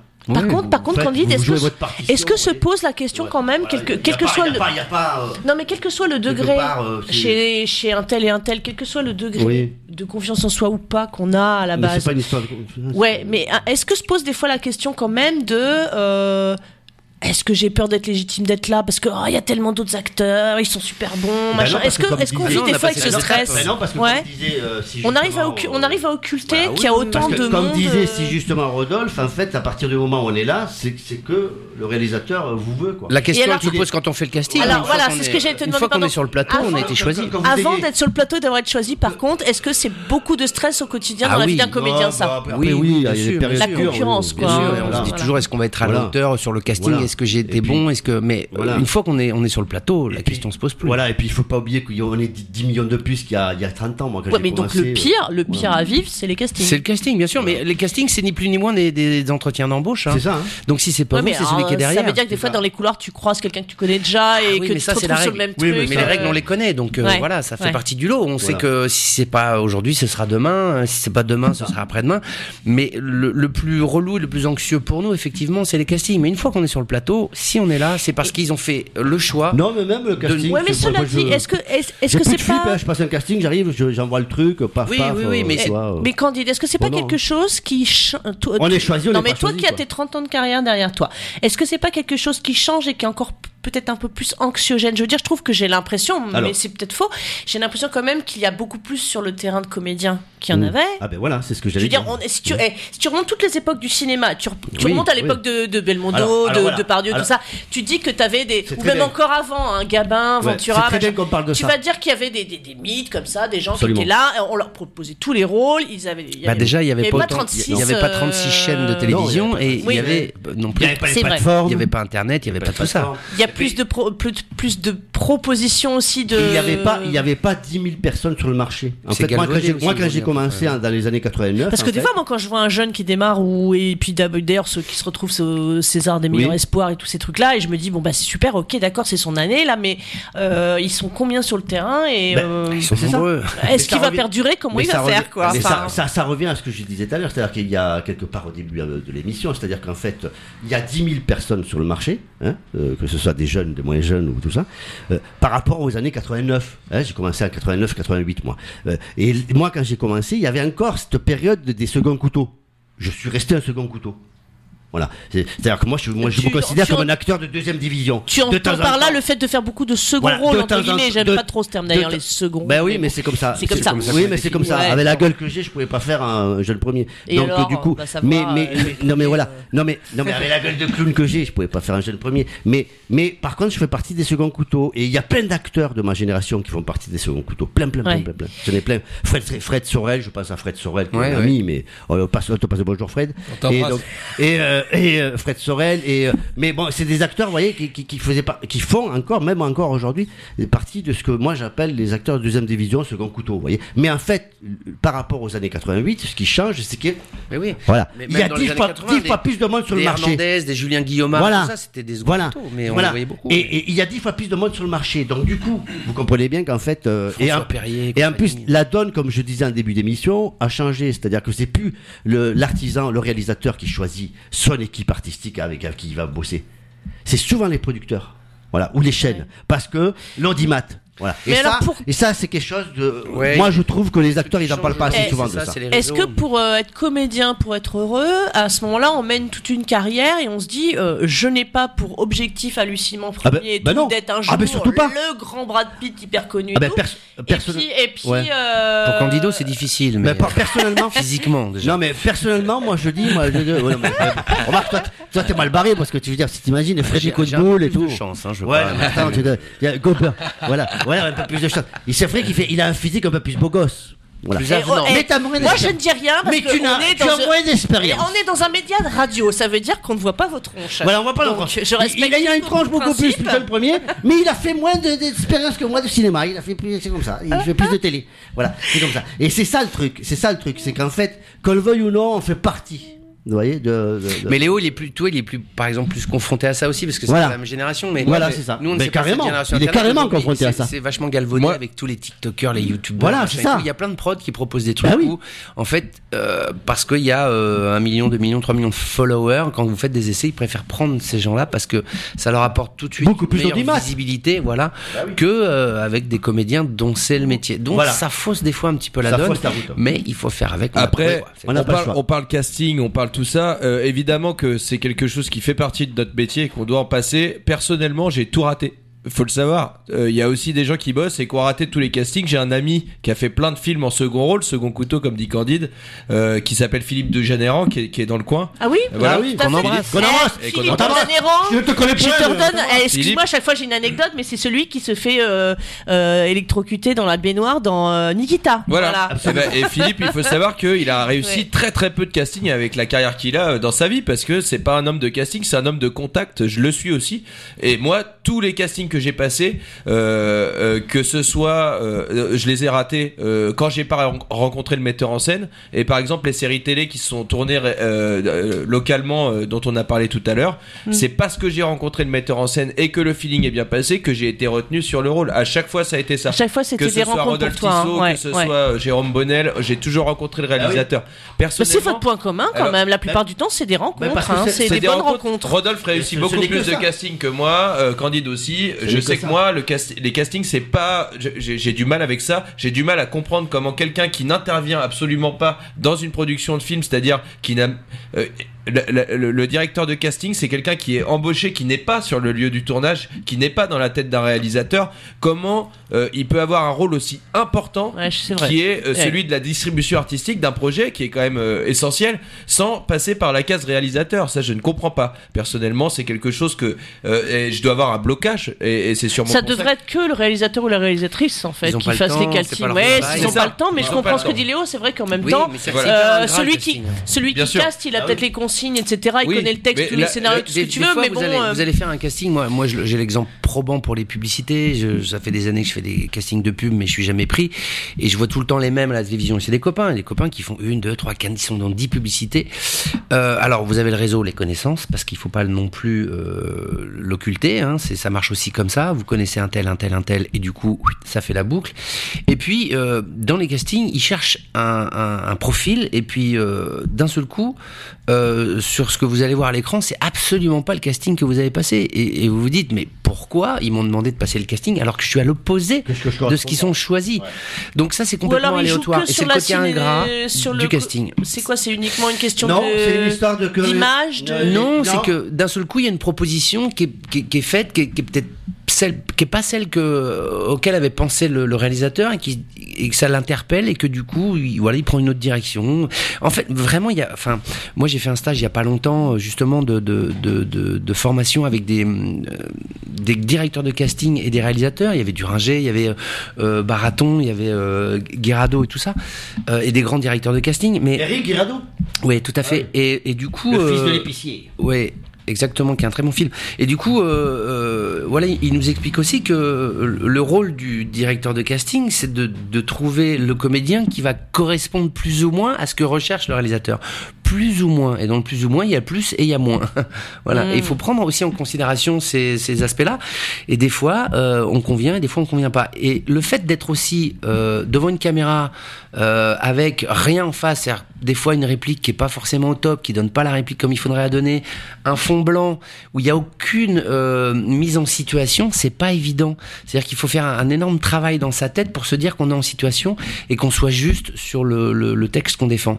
Et ça, c'est la difficulté. C'est-à-dire que quand vous arrivez dans un, espace vide, il faut le remplir au-delà du texte. Et il faut que ça, ça, ça, ça passe par l'image qu'on va donner au réalisateur. Et des fois, c'est compliqué. C'est un peu le truc qui est compliqué du casting. Et, et vraiment, moi, je suis un peu plus à l'aise aujourd'hui avec les castings, mais j'en ai encore passé un il y a deux jours et je l'ai pas eu. J'ai eu la réponse ce matin. Je suis pas pris. Hier soir, je suis pas pris. Mais ça fait partie du lot. Maintenant, je me pose plus la question de me dire pourquoi je l'ai pas eu, patati patata. Bah, c'est ça, il faut surtout pas se poser. Voilà, je, je sais que je, je conviens pas foncièrement à ce que cherche le réalisateur. Ça veut pas dire que je suis mauvais. Ça veut juste dire que je ne conviens pas là à ce moment, Mm, à ce mm, moment-là, mm. à ce que recherche le réalisateur. Mais moi, mais euh, c'est très juste, euh, c'est très juste aussi ce que vous venez de dire, les gars, tous les deux. Mais euh, c'est, euh, mais je, je, je, je rajouterais qu'en fait, directrice de casting, j'en connais quelques-uns, des directrices de, des directrices de casting ou directeurs. Et en fait, en fait, ils, ils ont un nombre d'acteurs à voir. Donc en fait, euh, si vous vous êtes dans le lot Ils sont un peu pressés par le temps. Voilà, ils sont pressés par le temps et ils ont un nombre de lots d'acteurs à ouais. voir. Ils ont, bon, par exemple, on va dire, allez, si c'est un beau second rôle de plusieurs jours, une dizaine de jours, ils vont voir 50 acteurs, d'accord? Et dans ces 50 acteurs, il y aura peut-être euh, Rodolphe ou moi qui seront dans les 10. Ils correspondent pas trop, mais on les prend parce qu'il faut voir 50 acteurs. Hmm. Vous comprenez C'est des histoires de chiffres. Av- Avant, ils Voilà. avaient, ils avaient peut-être un mois pour donc- trouver des comédiens. Aujourd'hui, ils ont, ils ont une semaine, quoi. Voilà, voilà, c'est ça. Ils ont une semaine. Donc du coup, et après aussi, ce qu'il faut savoir, c'est que voilà, des fois, comme disait Rodolphe, euh, on- euh, en fait, on passe un, pa- euh, euh, un casting pour un rôle qu'on ne correspond pas du tout. Donc moi, il y a quelques années, j'y allais. Maintenant, je me renseigne auprès de mon agent. Je dis ouais, mais nani nanana, il parle de quoi le personnage, nani nanana, parce que je monte plus à Paris. Voyez, parce que Oui, donc voilà, moi, tu- ça fait quand même 20 ans que je fais des allers-retours à Paris quand même maintenant. des allers-retours à Paris. Vous voyez Donc je fais, je fais un choix maintenant. Je, je, je, je- et je en fait le choix, je le fais parce que je suis en, euh, dans un rapport direct avec mon agent. C'est-à-dire qu'il, il- voilà, c'est pour faire un pompiste. Voilà, le pompiste, ouais, le pompiste, il dit quoi? Il machin, il parle, il a quelle gueule, il est comment? Euh, Il a quel rapport avec François Cluzet ou machin au bidule? Et là, il m'en dit plus. Si je vois que je correspond pas du tout, parce que souvent on n'a que les trois répliques du texte, hein, on n'a pas le scénario, donc on voit pas l'univers. On n'a jamais le scénario. Voilà. Donc du coup, alors quand moi j'ai le scénario top, des fois ça m'arrive qu'il m'envoie le scénario. Alors j'ai le scénario super, tu lis le scénario, tu comprends que tu vas avoir 2-3 jours, que tu vas avoir un rapport sympathique avec François Cluzet ou machin couffin. Donc là, t'as même pas besoin d'appeler ton agent, tu dis, ouais, ben j'y vais. Je corresponds peut-être. Parce qu'en plus, ils mettent, il a une gueule, il a, ouais, il a grandes oreilles, machin, ou je sais pas quoi, par exemple. Euh, Ou il a un gros pif, ou machin, ou je sais pas quoi. Ou je sais pas, ou il est gringalé, machin. Mais des fois, ça y a 10 000 lieues de ce qu'on correspond, quoi. Donc là, moi, j'y vais plus. Hmm. Voilà. Et c'est ça qu'il faut savoir, c'est qu'à un moment donné, en fait, euh, ou alors j'y vais parce que je connais le directrice de casting, la, la, connais, histoire de lui dire bonjour.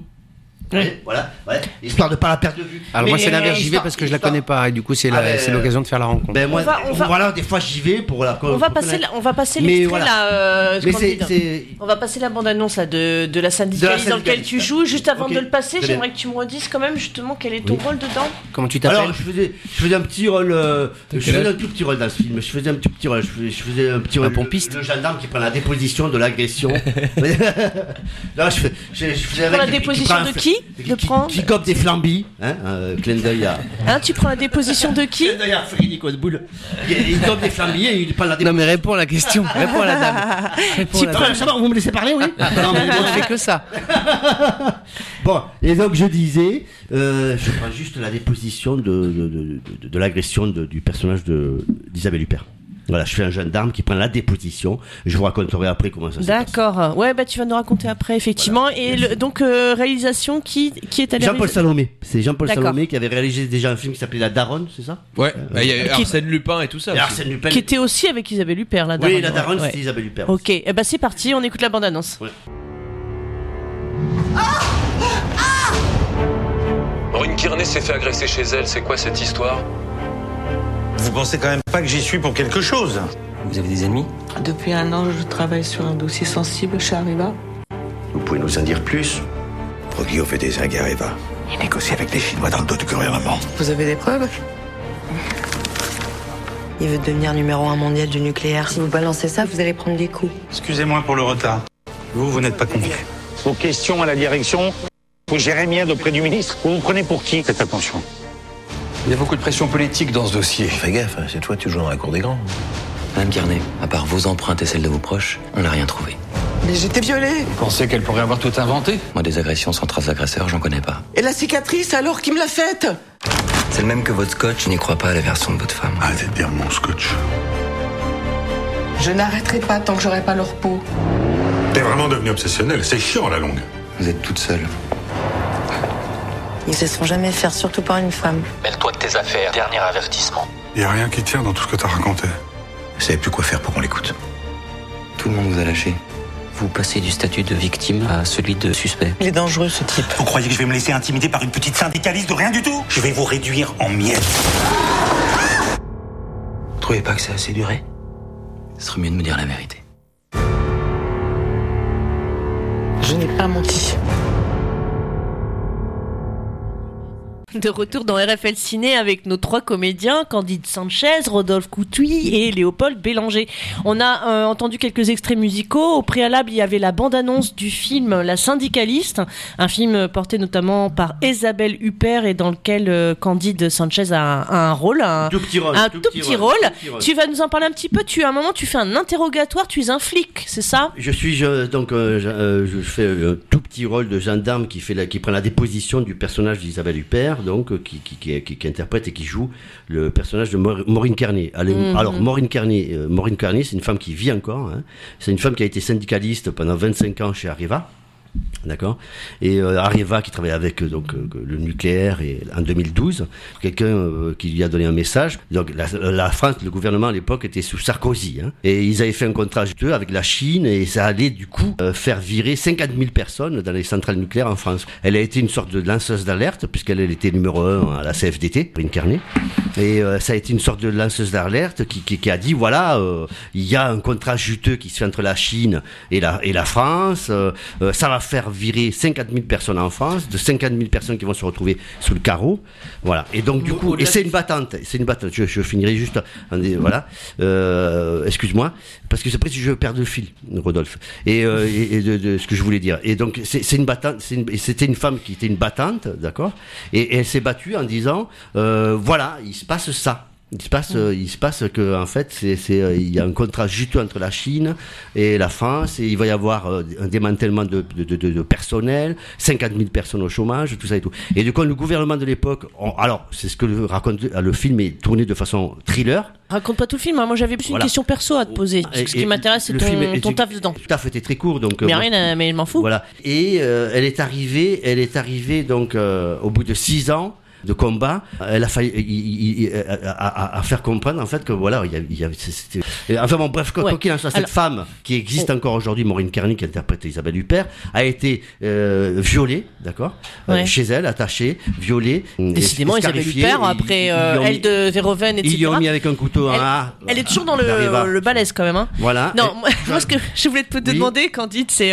du coup, est-ce que tu l'avais Oui. rencontrée au préalable avant de lui donner non, la réplique? Non, non, non. Et Elle a été très, très bienveillante. parce Comment comment comment tu ouais comment tu t'es senti comme ça de devoir euh, direct euh, euh, t'étais Alors- le rôle de l'interrogatoire d'Isabelle Oui. Huppert hein, c'était Oui. euh, Alors j'appré- j'appréhendais parce que j'ai joué quelques fois avec des stars et les stars souvent ont des doublures. Vous voyez, on- répétition, on, a- ouais. on tourne 3-4 prises, d'accord? Comme je, je jouais un gendarme, je devais faire, prendre la déposition de son agression à l'hôpital où elle est. Beaucoup de stars ont des doublures. Et ce jour-là, il y avait sa doublure, d'accord? Ouais. Elle aurait pu très bien faire, nous faire faire les 2-3 répétitions pour la technique, d'accord? Et mettre en place la caméra dans, dans la chambre de l'hôpital où on était. Prendre sa doublure. Non, elle a voulu jouer des répétitions. t'étais faire- impressionné faire- comment ça s'est passé ça Bah, J'étais euh, j'étais impressionné, j'étais impressionné pas plus que quand j'ai joué avec Depardieu ou d'autres stars. ah. Depardieu peut être Mais- impressionné aussi remarque J'étais impressionné lui, aussi, hein. mais, mais c'est quelqu'un qui vous met à l'aise, Depardieu. Quelqu'un, c'est quelqu'un Ouais. qui vous met à l'aise. qui sait Voilà. Là, qui sait être bon enfant voilà. Sauf quand Hein il pète. Voilà, sauf tu pètes. Ou qu'il- ou qu'il boit. Et qui rote. Et Il qu'il rote, il. Mais, ils connaissent tous en fait ils connaissent tous les travers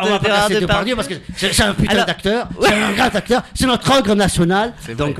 Et donc bref, et tout ça pour dire qu'en fait, euh, elle a été très bienveillante, très cool. On a fait des répétitions, pas ça Ouais. s'est bien passé, voilà. Et qu'en fait, ce personnage dans, dans, dans, dans- le film réellement, en fait, on me voit très peu prendre juste la déposition, mais de façon très Ouais. réaliste. c'est un moment crucial en même temps quand même Voilà, c'est important ta scène oui, oui, mais- parce que euh, mais- mais- j'ai pas encore vu le film mais ça me donne très envie Il faut aller voir le Je- film. Il faut oui, aller voir ce film. Surtout que je t'avais dit aussi un petit peu en aparté que j'avais un peu. Alors c'est pas que j'ai du mal avec Isabelle Huppert, j'ai toujours Oui. considéré que c'était une excellente actrice, mais c'est vrai que pour moi, euh, même si par exemple son rôle dans, dans, dans Elle de Paul Verhoeven, c'est vrai qu'il était extra- extraordinaire, était mais euh, c'est quand même une femme qui pour moi, ça fait pas mal d'années qu'elle est dans je fais du Isabelle Huppert, quoi. Et puis avec ce côté, que cette mou comme ça, et ce côté froid et tout. Et euh, donc là, déjà, quand on voit la bande-annonce, c'est vrai que des gens voient que physiquement, Oui, elle a un peu changé, il y a quelque chose d'un peu différent. Oui, euh, mais elle fait du Isabelle Huppert, mais en fait, on fait tous Ouais, ce qu'on oui. est en fait. Bon, c'est vrai, euh, tous on les acteurs jouent, tous les acteurs jouent avec leur personnalité, leur leur. C'est vrai. ouais. Alors après, évidemment, ça, ça, et tout- tout- tout- tout- toutes les actrices qui, qui, qui ont 50 ans ou plus et qui euh, qui auraient pu faire le rôle, évidemment. Oui, c'est ce que voilà. tu disais. Mais- mais Isabelle c'est- Huppert fait c'est- partie c'est de celle quand qui a même- des rôles à foison, à foison, à foison. c'est- quand même une. Pour laisser la place des C'est fois quand un même peu, une euh, actrice qui nous scotche à chaque fois qu'on la voit. C'est vrai. Moi, personnellement, même vrai. si non, mais on pas sait qu'elle va porter le film et que tout va, ça va très bien se passer. Et donc, Mm.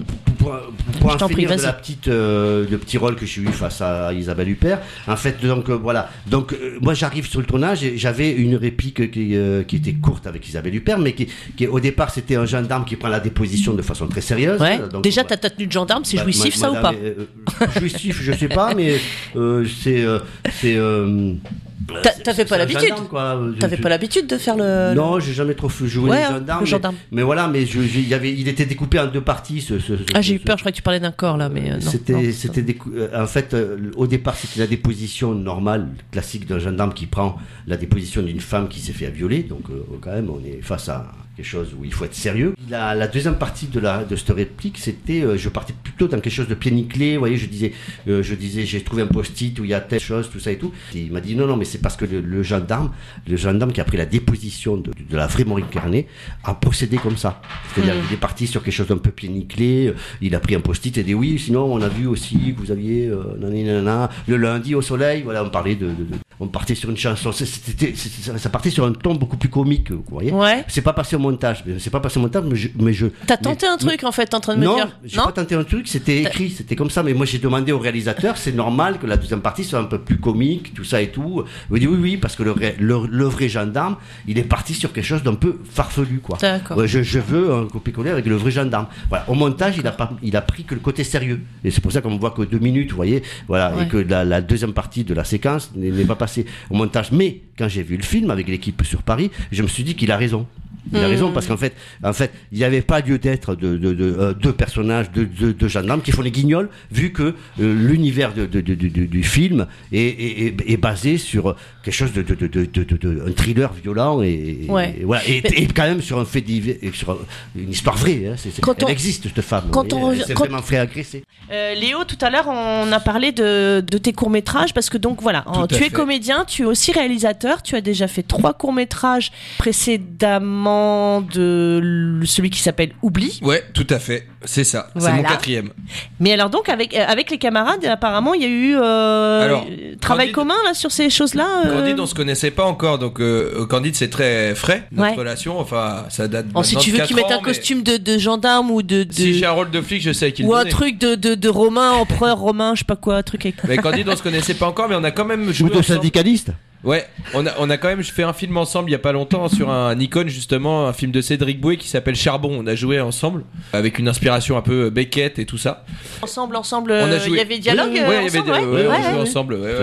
C'était au bateau Yves. Au bateau Yves, on a Salut, Franck bateau Yves, Lieu ouais. culte à Tours. On les salue, le bateau Yves, on Le vous salue. bateau Yves, s'il nous aussi Et ne puis- coule Salut, pas. le roi des pirates. Mais en fait, euh, j'ai- rejoint une, une asso. Moi, j'ai commencé le cinéma comme ça. hein. Euh, J'ai rejoint une asso à Tours qui s'appelle les Tontons Filmeurs, qu'on embrasse fait. euh, très fort parce que c'est vraiment euh, eux, ils méritent vraiment d'être embrassés parce qu'ils font de la culture euh, Ils du morts cinéma pour des. Eux, ils sont vraiment dans l'éducation à l'image pour des gens qui n'y connaissent rien et pour vraiment apprendre aux gens et tout ça. Et donc moi, je rentre. J'avais envoyé un scénario au Tonton Filmeur.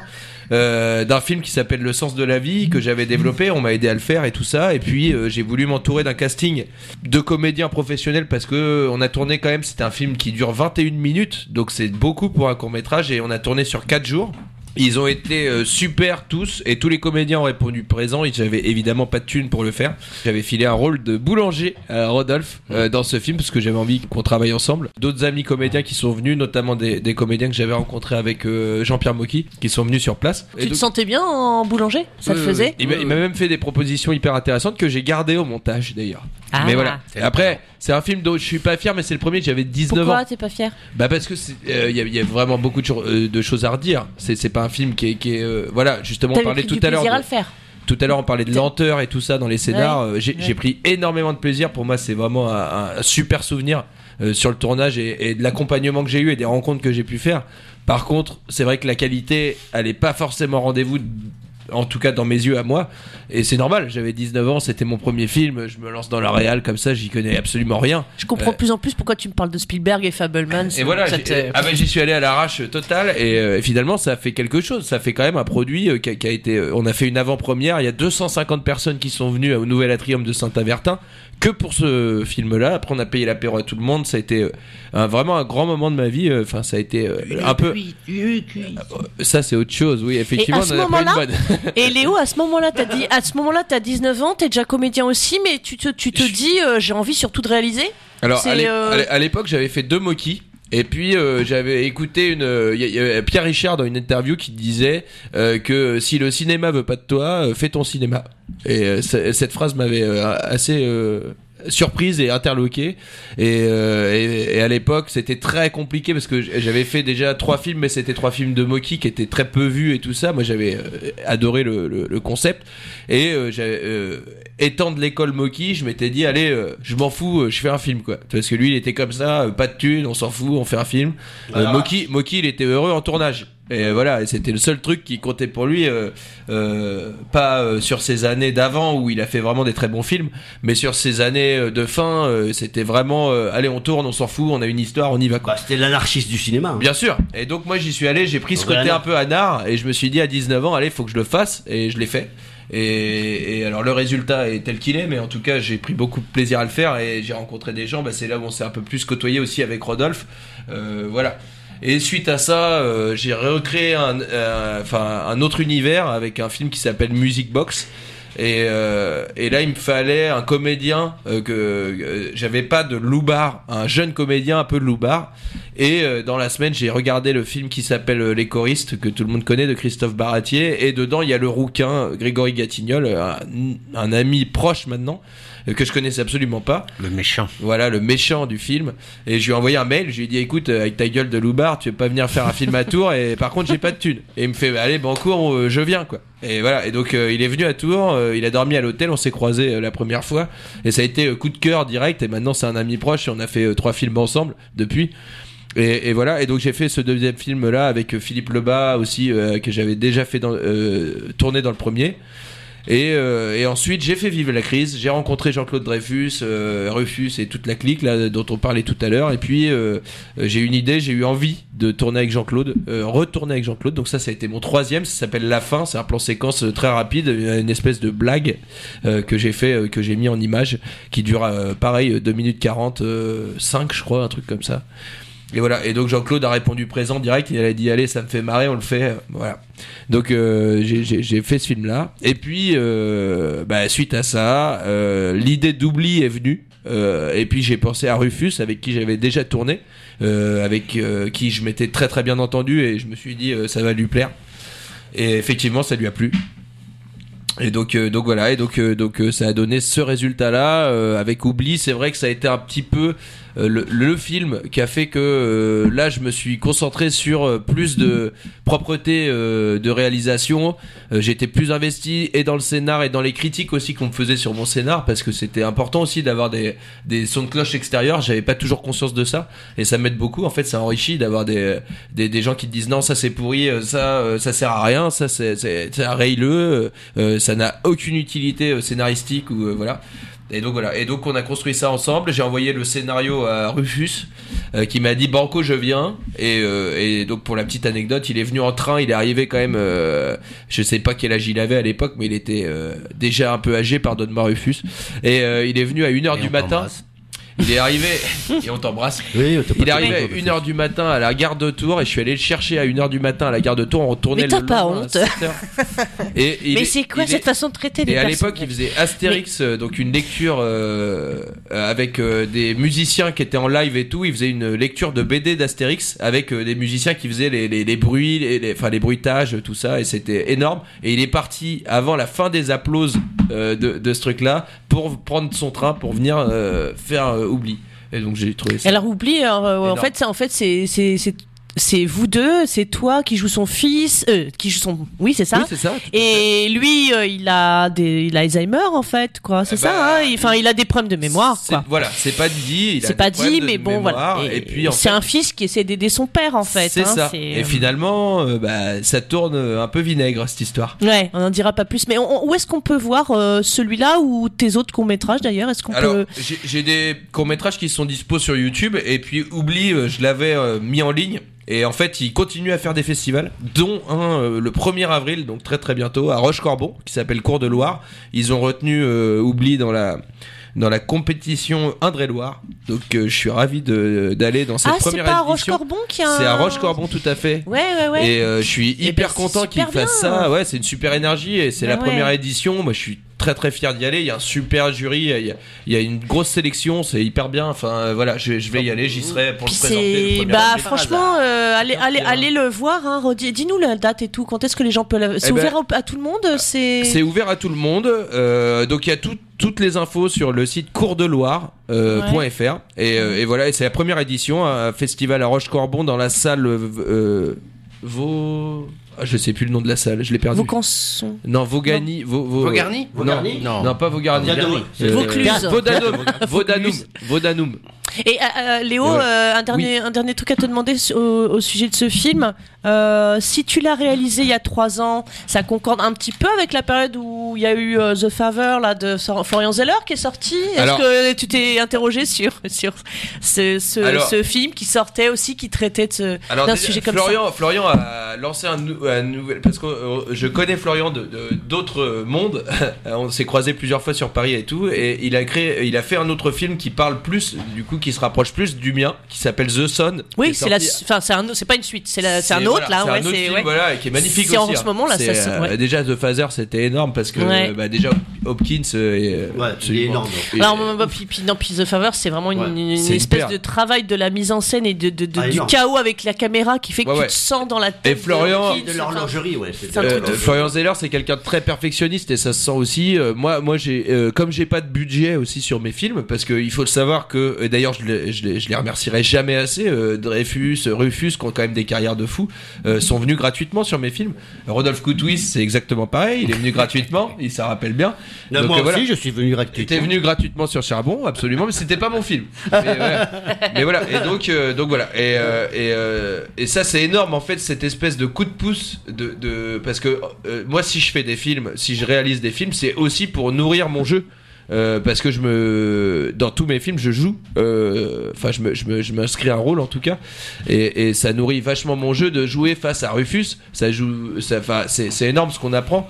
Euh, pour la, la, la, petite anecdote encore je, je moi je m'étais mis dans oubli une espèce de, de, de challenge. C'était de pleurer face à la caméra. J'avais jamais fait et euh, voilà et j'avais peur de ça et euh, et je me forçais je me forçais et c'était ça marchait mais c'était pas naturel on le sentait ça ça marchait pas à l'image Et, euh, et voilà, et ça a duré peut-être euh, 30 minutes comme ça où essayé de me mettre en situation, ça, ça, ça a pas pris. Et puis euh, Rufus m'attrape la main et il me regarde et il me dit mais pense pas à quelque chose de triste, pense à quelque chose de tendre. Et là, paf, je me suis effondré d'un Ah coup. ouais. Et ça, et là, ils ont euh, Mm. shooté à ce moment-là et c'est ce qu'on a gardé. C'était un truc euh, en une phrase, il a résumé ce que sur trois ans d'études euh, dans une école de cinéma t'apprends. Et voilà, et donc c'est des gens qui, T'as- fait le conservatoire. bien sûr, de Ouais, théâtre, voilà. de théâtre. T'as fait un conservatoire de région. Et en fait, souvent, ce que je. Ma, ma fille a fait le conservatoire de région aussi, de, de Tours. Dans tous les cours qu'elle avait, souvent, je me disais, tiens, c'est marrant, il, il, il m'en avait parlé une fois avec Pierre Courrèges. Souvent, euh, je me rends compte qu'en fait, les, les conservatoires, ils, travaillent tout ce qui est théâtral, tout ce qui est scène, Shakespeare, Molière et compagnie. euh, voilà, hein, normal, hein, on- on fait du spectacle vivant. Hein, on travaille du théâtre, mais tout ce qui est partie cinématographique, il n'y a, pas grand-chose dessus. Et il devrait, il devrait au moins apprendre, au moins à jouer, à jouer aux, jeunes comédiens euh, quelques séquences de cinéma. Parce qu'en fait, On joue en pas fait, le théâtre comme on joue le cinéma. voilà, voilà. Mmh. Mais c'est bien pour ça. Mais c'est bien pour ça que je dis ça. C'est même pour ça que je dis ça. Parce qu'en fait, après que, que la- que- que- que- que le jeune comédien qui a fait le conservatoire est sur, sur, sur un plateau, il se rend compte qu'en fait, c'est deux manières différentes de jouer. Hein, Il y, a, il y, a, il y, a, il y a une technique. Ouais, en fait, Il y a une technique au cinéma Je- qu'on n'a pas, euh, qui, qui n'est pas la même fait spectacle. la même On est bien Bah, en tout cas, c'est pas la même Donc, technique. Et, voilà. et- et Et- et- pour autant, je ne dénigre pas du Non, mais- tout les écoles de cinéma. C'est juste que je dis Bah, que il y a un, un gars en une phrase, il te résume ce que tu peux apprendre Voilà. en trois ans. Voilà, Voilà, c'est tout ce que je Non, dis parce toi- que les mecs, ils ont des potentiels toi, de fou. toi personnellement, Léo, qui a fait le conservatoire, Bien sûr. tu trouves pas que dans les conservatoires, ils devraient faire, ne serait-ce que travailler des séquences de, de films, évidemment que c'est apprendre, ce que c'est qu'une feuille de service. Euh, vous voyez, euh, voilà, que, que- quand l'acteur il se retrouve sur un plateau de tournage. Moi, j'ai tourné avec des, j'ai tourné avec des comédiens. Ils arrivaient, ils, ils savaient pas ce que c'était qu'une feuille de service. sûr. Un pâte, euh, tiens, on va pâte, c'est quoi pâte, euh, prêt à tourner, à Après, après ceux qui Des font des écoles d'acteurs, que- HMC. HMC. Il y, a- voilà, y y des gens qui font des écoles d'acteurs et qui savent ça. Euh, là, c'est autre chose. C'est conservatoire de théâtre, donc on t'apprend Mais à faire du théâtre. tu- tu- ça serait dans les conservatoires, ça serait bien. Moi, je pense que des, au moins des stages de ça, ça serait le top. Voilà, voilà, voilà ce que Mais je voilà. voulais dire. Et Rodolphe, est-ce que tu aimerais passer à la réalisation? Tu as déjà pensé, pensé? Alors Oh. j'ai déjà eu l'occasion de l'occasion Localisation de- La pardon. géolocalisation. L'occasion de de faire euh, alors j'ai j'ai fait quelques co-réalisations euh, quand je faisais LSD euh, sur la chaîne de TV Tour bon c'était des émissions mais j'étais surtout au montage euh, avec mon, mon cadreur.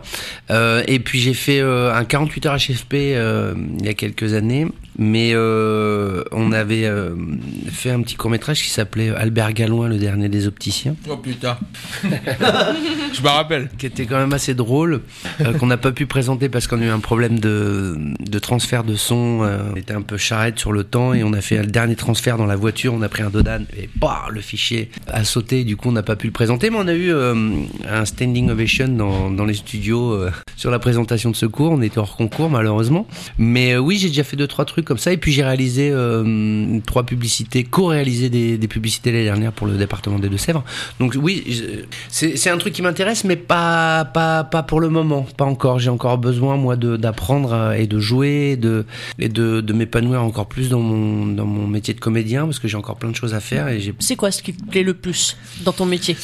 D'être en rapport avec le spectateur. Moi, j'affectionne particulièrement quand même le spectacle vivant. euh, le- Ça, c'est toujours en toi, ça restera toujours. Ouais, ouais, ouais, Mm. c'est toujours en moi. Alors, je, je, je crois, je pense que ça vient aussi de, de quand j'étais petit. Moi, un- dans ma famille, mon père, ma grand-mère, mes grands-parents étaient camelots, tout ça. Donc, j'ai eu euh, la chance de faire les marchés euh, petits, euh, d'être en contact directement avec les gens et, et de la tchatch et tout le tralala. Vendre un produit dont vous n'avez absolument pas besoin, mais vous faire croire que c'est une absolue nécessité. Donc, il y avait tout un bagou. On, on se rappelle tous des démonstrateurs sur, Ouais. euh, sur les foires expo, les mecs qui vendent des balais, les machins, ils ont un bagou énorme. Mais moi, je- Ah. Ah ouais, en fait, en fait, c'est la bonne école. On se rend pas Ouais, compte, c'est la bonne ouais, école. C'est ça, et puis, et puis après, moi, dans, dans ma formation et dans, dans mon parcours euh, et scolaire et, et de vie après, moi, à la base, euh, être comédien dans la vie, c'était pas un but ultime. Moi, je, je voulais être éducateur sportif. C'était mon, c'était vraiment mon but.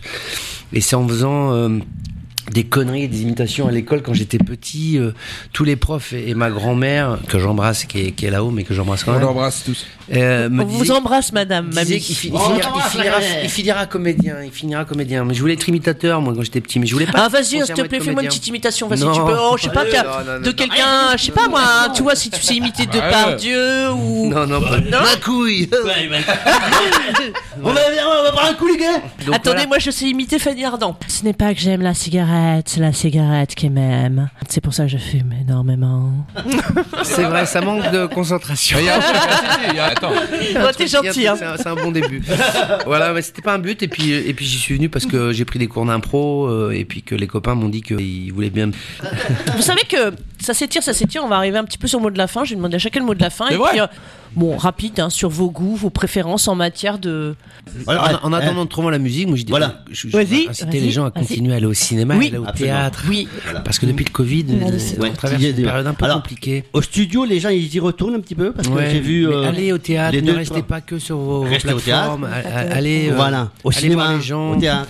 allez Ouais. les applaudir, ça les, euh, ça les réconforte. Comme nous bien, disait ça Manon Laurie, que tu Ouais. connais, qui est venue il y a pas longtemps nous parler de son travail au cinéma studio, On disait c'est Manon. un. On oui, on t'embrasse, Manon, on Et Manon nous disait à juste titre. Je l'ai croisé avant de venir d'ailleurs. Mais oui, on disait que non seulement euh, tous les aspects positifs de partager une œuvre sur grand écran, tout ça, mais c'est vrai que aussi elle disait c'est un, on leur dit aux jeunes, c'est un acte militant, c'est un acte Bien politique Oui, d'aller. la euh, culture, c'est important. voilà, C'est- vous- Surtout depuis le Covid. d'une nation. Je veux dire, sans, sans Exactement. culture, sans éducation, on n'est quand même pas grand chose, quoi. Voilà, ce n'est pas en c'est bouffant que du De la merde. de la plateforme, etc., que on va faire avancer la C'est culture. pas les ch'tis et les Marseillais qui vont faire avancer la culture et qui vont donner un. QI euh, plus important à toute cette jeunesse. C'est vrai.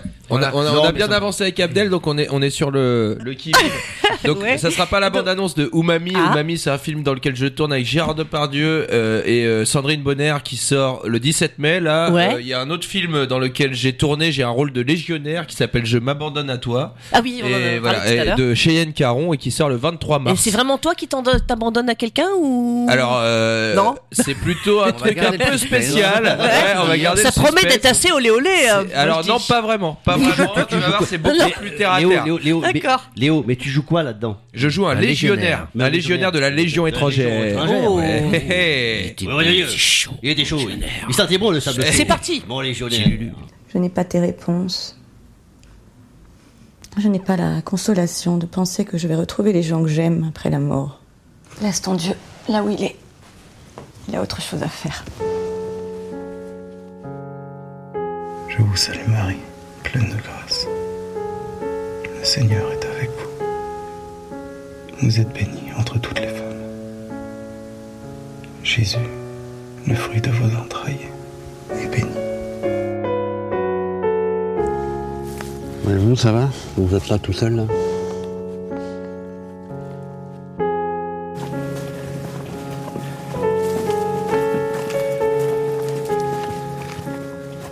Padre, vous êtes toujours tourné vers nous, à l'écoute et généreux. Mais vous, qui est là pour vous?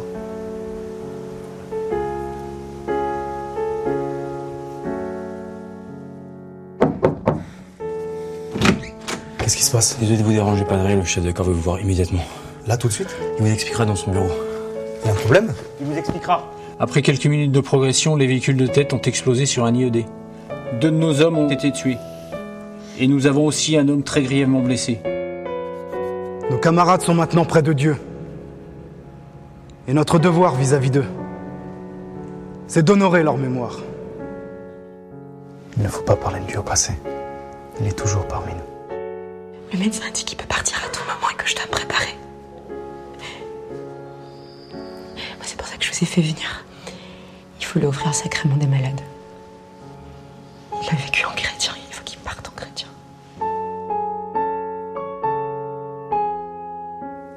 Je ne désire rien d'autre, mon Dieu. Je remets mon âme entre tes mains. Je te la donne, mon Dieu, avec tout l'amour de mon cœur, parce que je t'aime et que c'est un besoin d'amour de me donner. Mon Père, je m'abandonne à toi.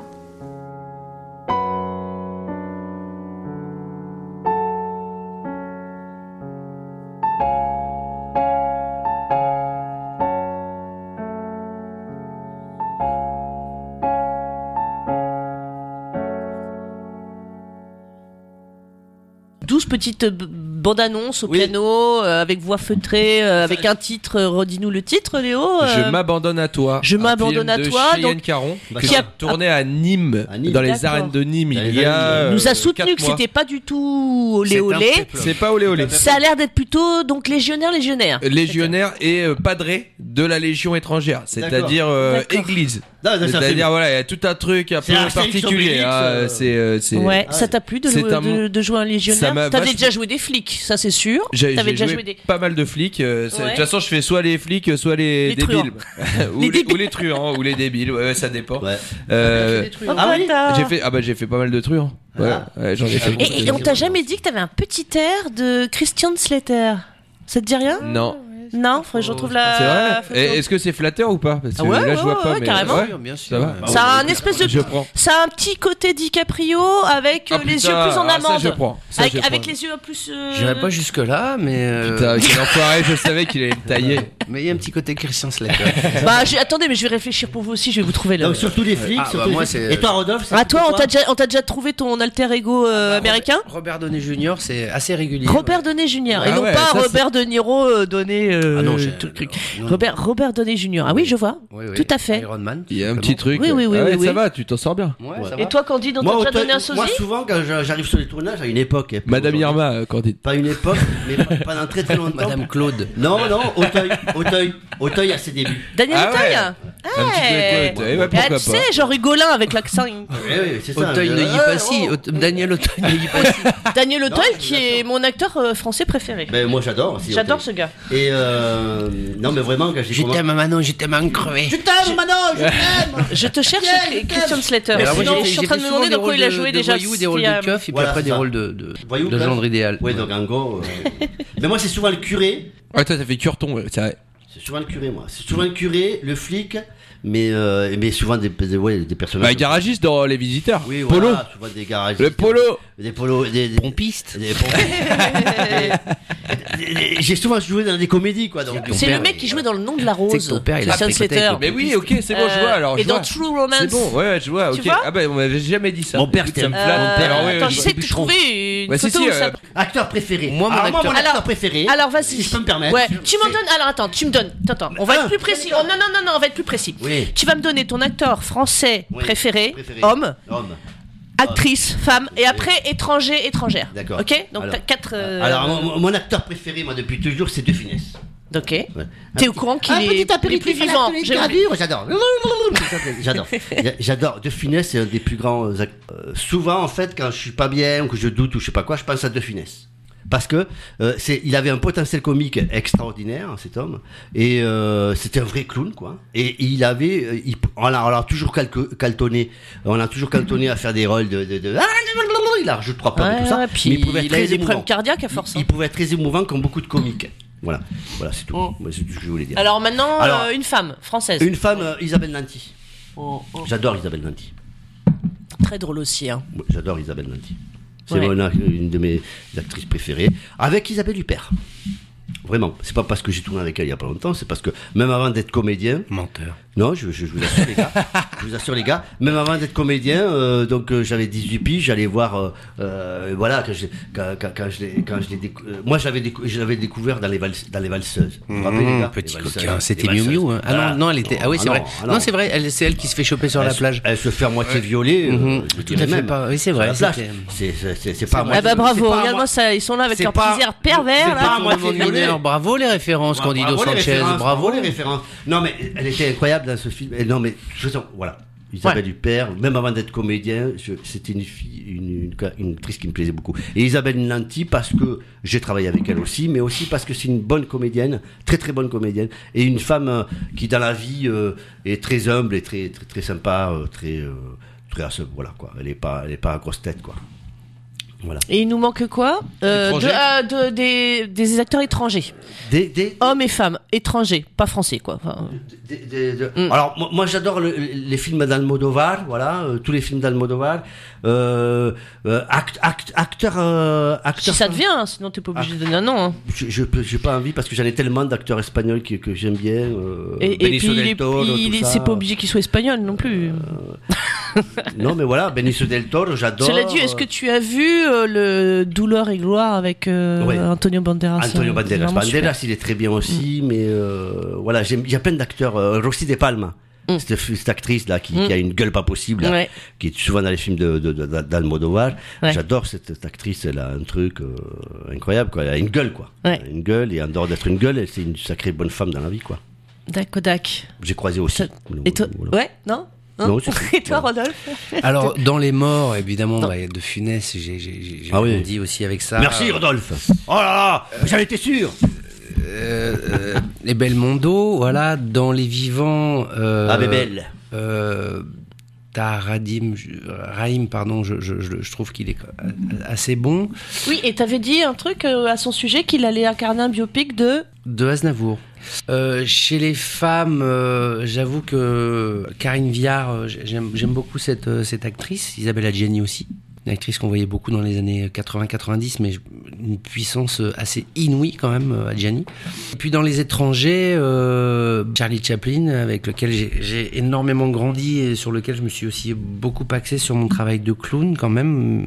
J'ai vécu dans une cité, on n'avait pas grand chose d'autre à faire que de traîner dans la rue. Quand je traînais pas, je regardais beaucoup la séquence du spectateur. Et dans la séquence du spectateur, il y avait les courts-métrages de Charlie Chaplin et j'ai été euh, vraiment euh, nourri à ça. Il m'a scotché, voilà, comme beaucoup de gens, j'imagine. Mais par la suite, j'ai euh, acheté tous ces courts-métrages, des collections euh, en édition limitée, des trucs. euh, j'ai tous ces courts-métrages de 1914 à 1918 que j'ai tous vus en boucle et en reboucle. Robert De Niro, Robert Redford aussi également, c'est des, acteurs que j'aime beaucoup. Et puis dans, bah, dans le moderne, Colin Farrell, j'aime beaucoup cet acteur. Je pense qu'il n'est pas assez euh, mis à son avantage, mais c'est un, c'est un très bon comédien. Euh, je voulais juste rajouter qu'en fait, des acteurs vivants que j'adore, moi, euh, De Funès a toujours été celui qui m'a le plus stimulé à continuer ce métier. Mais il y a Dupontel. Albert Dupontel, je trouve que Ouais, ouais très bon. Rod Parado est très très bon, par exemple. aussi. Ah J'aime- oui, c'est J'aime beaucoup cet acteur. Ah, Dupontel, je trouve que c'est vraiment. Ces dernières années, moi, chaque fois que j'ai vu un film de Dupontel où j'ai vu Dupontel jouer, il me scotche cet homme. quoi. Ouais. C'est- Euh, deux jours à tuer euh, de Ah, Becker et Ah ouais. Très bon réalisateur, très, excellent. très bon interprète. ouais. Très bon. Non, Stéphane Bern, non. Je- peut je, je le mettrais peut-être en haut de la pyramide, Non, mais Stéphane Bern. il fait le royaliste qui vit dans un château. Oui, oui. Alors, aujourd'hui, nous sommes au château d'Amboise pour euh, parler.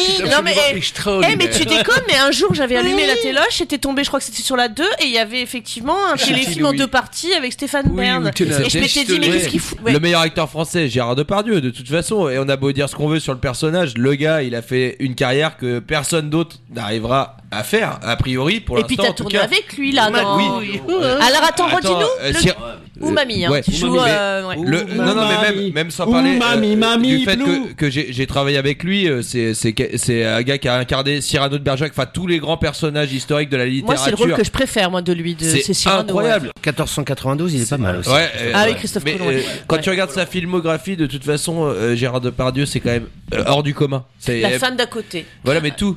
Même euh, l'homme au masque de fer, quand tu regardes les sièges des acteurs, J- Jeremy Irons, Leonardo DiCaprio, Gérard Depardieu, Et moi. John Ouais. Malkovich, enfin, voilà, les, euh, laisse tomber. Enfin, Tenue c'est de soirée, carrière que tenue de pourra- soirée de Blier. Il est énorme. il est tout. énorme. qu'on embrasse, qu'on embrasse et qu'on aime. GG, on t'aime.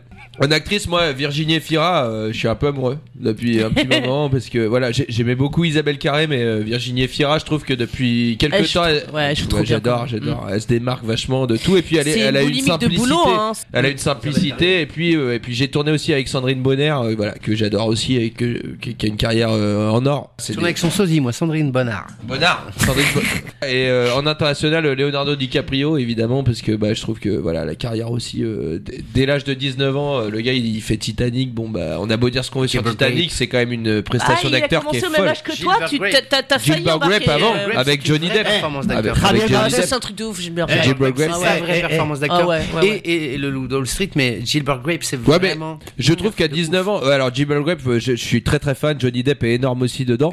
Et, voilà, le, duo qui marche à mort. Après Titanic, fallait se le farcir. Je pense que là, il y a une espèce de flip euh, en tant que euh, gamin de 19 ans qui débarque dans un tournage aussi monstrueux, parce que c'est quand même un tournage monstrueux. Il le savait pas, et- et le ben, c'est pas. c'est de la folie. Il était là, il, a, il y a été. Il y a Vu le, été. vu le budget, tu savais quand même que ça allait donner un truc de fou parce que euh, là, ça a été, euh, on a été plus sur, sur plus de 8 mois de tournage, hein, Titanic quand même. Donc euh, ça, C'est tourné en Touraine d'ailleurs. voilà. Dans, la Loire. dans la Loire. C'était ouais. l'Astérix Ouais, on voit la guinguette d'ailleurs. Et donc voilà. musiciens de la Ah, gaguette. Tu parlais d'acteurs espagnols. Et, et, et, et j'ai pas fini. Ah ouais, pour, pour, pour, pour, couper le finir. micro de Candido, Ouais. s'il vous plaît. Tu Rodolphe- peux couper Candide parce qu'il il est partout. Il est en face Et donc- de moi là. Non, non, pour finir, euh, quelqu'un à qui je pense beaucoup, euh, parce que j'adore sa carrière aussi, c'est Robin Williams, qui pour moi est un acteur Oh, euh, hors du commun et, et qui euh, Mm. est décédé malheureusement, mais qui est aussi quelqu'un qui faisait du stand-up, parce qu'on oublie beaucoup ça de lui, et qui est un des gars le- les plus drôles que je connaisse au monde. Euh, Enfin voilà, c'est c'est pour moi c'est euh, parce qu'on parle beaucoup des, des humoristes euh, qu'on connaît tous, euh, voilà, et on, on oublie qu'il y avait cette partie-là de Robin Williams qui était un, un humoriste de dingue et qui, était- qui m'a fait Et un mourir de rire. hors pair, hein, un Aussi. chanteur, très bon Bah, en tout cas, humoriste euh, de dingue. Ah non, c'est Robbie Williams. Non, c'est Robbie, c'est tu Robbie, t'es trompé. Ah, Tu t'es Ah oui. trompé d'une voy- d'une consonne. Dans les acteurs espagnols. Merci Candido Sanchez pour votre. La- Mais est-ce que- Maintenant, la météo.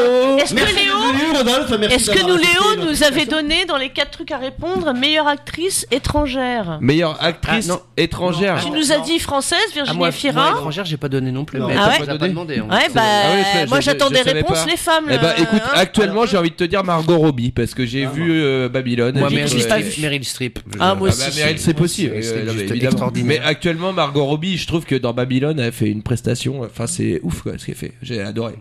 Euh, c'est une super actrice. En plus, elle est belle. Enfin, j'aime bien.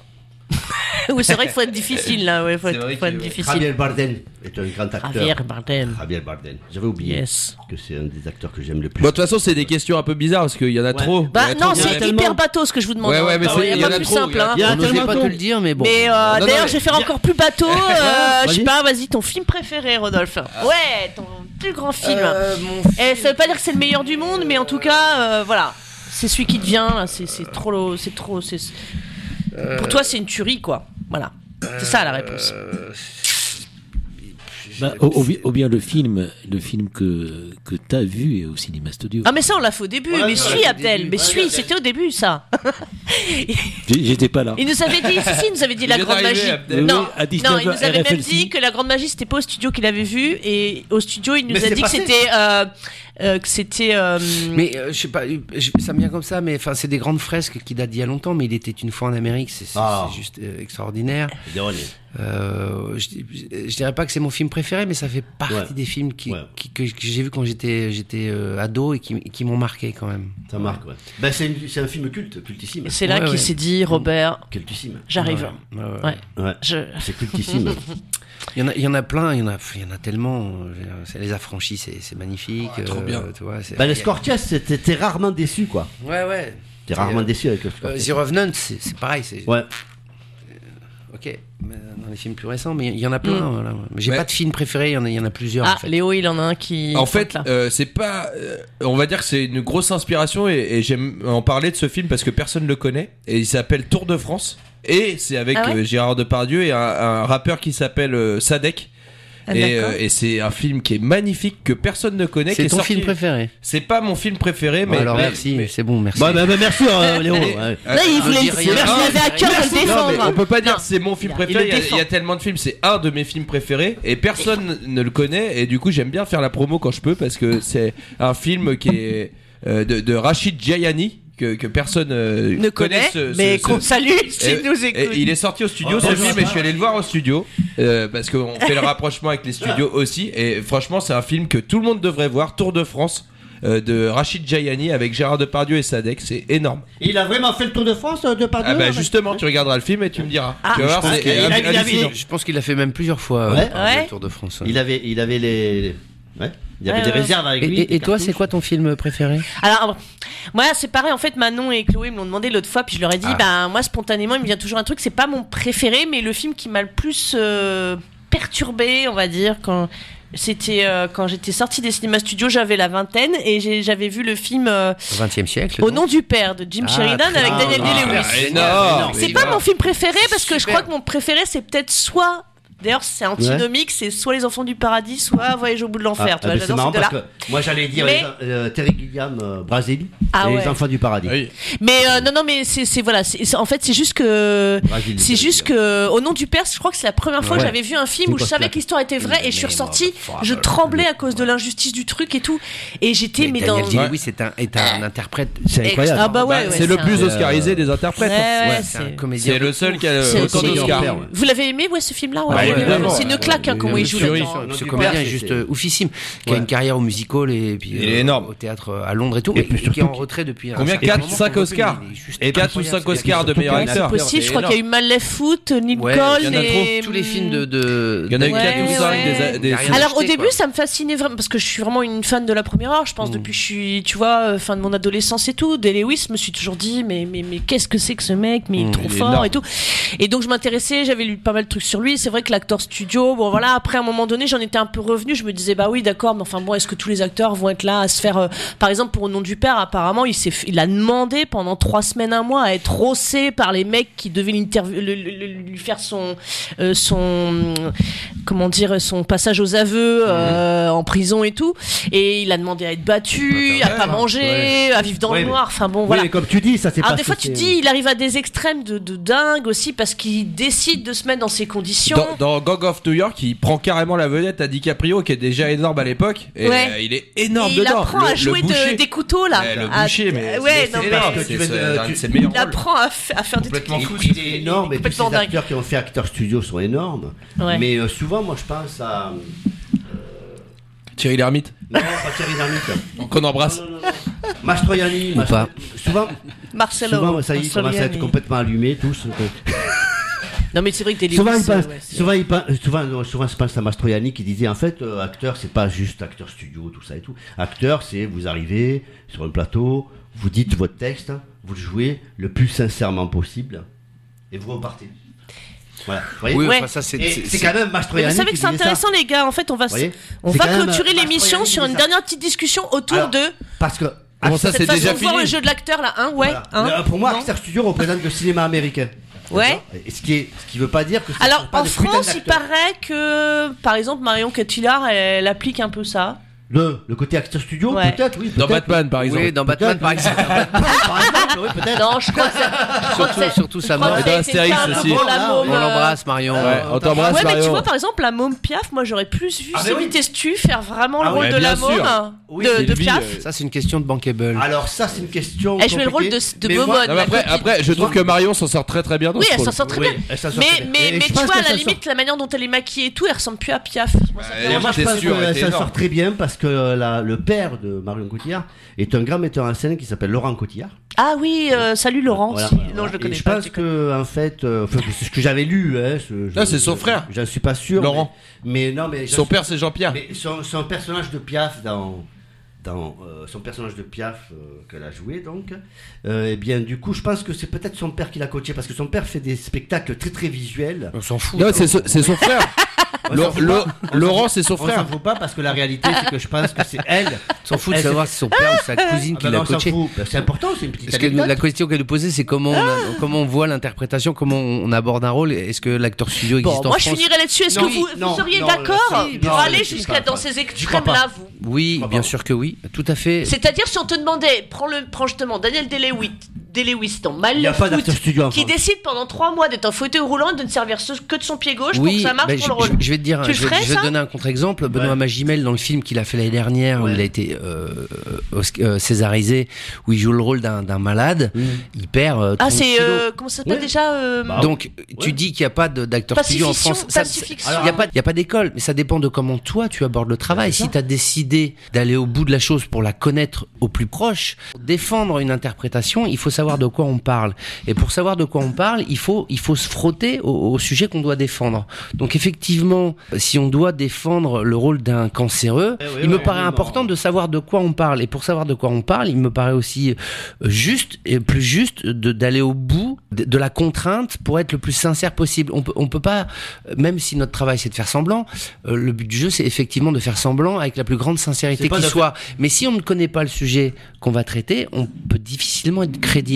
Donc l'école, euh, l'acteur studio, ça ne dépend de celui qui va interpréter ou pas le rôle et, et- et- et de, et de ses contraintes qu'il va se donner, tout simplement. Après- il y a des gens qui l'abordent, comme tu disais, Mastroianni, il dit t'apprends ton texte, tu le fais et tu te casses. Non, non. Bon, moi, pour eh, moi, ça, c'est pas- eh, J'ai pas dit tu te casses. J'ai dit tu interprètes ton rôle. C'est un peu un travail de, de, de J'ai syndiqué, quoi, dit tu vois. euh, alors. On va, on va être obligé de faire le petit mot de la fin. Non, non. ah, y est, petit mot de la on fin, puis après Léo. Vas-y, Candy, Bah non, petit parce mot que de la je veux fin. dire, c'est pas syndiqué. Mastroianni, euh, l'acteur syndiqué. Il n'y avait pas plus militant que lui. Non, j'étais en train de dire. J'étais en train de dire. J'étais en train de dire. Je, je crois qu'on s'est mal compris, Rodolphe. Il n'y a pas d'acteurs, acteurs studio, à part deux ou trois peut-être qui s'amusent à faire l'acteur studio. Mais voilà, il n'y a pas d'acteur acteur studio en France. Pourquoi il n'y a pas d'acteur acteur studio en France? Parce que c'est, il y a un côté artisanal en France. Il y a un côté artisanal qui, qui restera. Et je, et je, je revendique. de- de et, je de- revendique. Et je revendique. qui et je le revendique le fait de que j'espère que le, le cinéma français que, et, et il, continuera à être comme ça. Parce qu'il y a un côté artisanal en France qui fait que l'acteur studio, on va jusqu'au bout du rôle qu'on doit jouer, évidemment qu'on le joue avec sincérité, d'accord? Mais la jouer à l'américaine où on va perdre du poids, machin, alors effectivement, il y en a qui s'en amusent à faire ça, d'accord Il y en a pas tant que ça, Mais en en fait. fait, il y en a pas tant que ça. Non, il y en a pas tant que le ça. peu, le peu qu'ils le font, Tiens, ça ah, a été à bon escient. Ah, Là, on parle, on parle de quelque chose que, en fait, ça dépend du rôle. Je veux dire, si t'as deux jours et trois répliques sur un cancéreux, bah, tu vas pas te mettre forcément dans les conditions Eh du ben- truc parce que t'as trois répliques et puis que ça dure Eh ben deux jours Ben finalement. Alors que si t'es vraiment, tu tiens le film, bon, bah là, c'est différent. Et là, tu vas être obligé de t'imprégner. Euh, évidemment, de faire des recherches. Eh tu t'imprègnes de ta vie, de ce que t'as Si vécu. demande, de, de jouer le, le rôle du sergent Garcia parce qu'on va adapter un euro et que c'est toi qui es pris, tu vas prendre 30 kilos. S'il faut, oui. T'es obligé Bah de voilà. le faire. Voilà. Bon, S'il faut, oui. donc euh, Mais j'ai ça veut résumé. pas dire- J'ai ça- résumé. ça veut la, pas la dire- question est vite répondue, comme disait l'autre. Non, non, mais non, mais c'est ma- c'est ça, ça- on s'est pas compris sur le fait de qu'il n'y a pas d'école acteur studio. Non, mais je- ça, on est d'accord. Mais la méthode acteur studio, on la connaît. Bien elle sûr ne dépend d'eux que l'interprète qui veut euh, la faire ou pas. Je veux dire, il n'y a aucune Oui. obligation. Si Oui. tu as décidé pour ton rôle que de prendre ton 30 kilos, c'était plus juste que de ne pas les prendre, alors oui, moi je suis capable de prendre 30 kilos, je suis capable de pas bouffer pendant Bah, 3 bien mois mais n'importe pour, quel pour en perdre 50. Mais n'importe quel Et- acteur. Et, non, pas n'importe quel acteur. Si, non, quel non, acteur. non, pas Si on n'importe lui quel dit- acteur. si on Il lui y a des dit- gens qui ne sont pas capables de faire ça. Si on lui dit, si tu, voilà, moi, t'as, t'as le rôle, si tu te rases, si tu fais le Mais coton. Day Lewis, c'est pas ça. un- En fait, lui, ce qu'il veut, c'est être et vivre le truc Voilà. qu'il doit incarner. Enfin, c'est tout. DiCaprio, c'est pareil.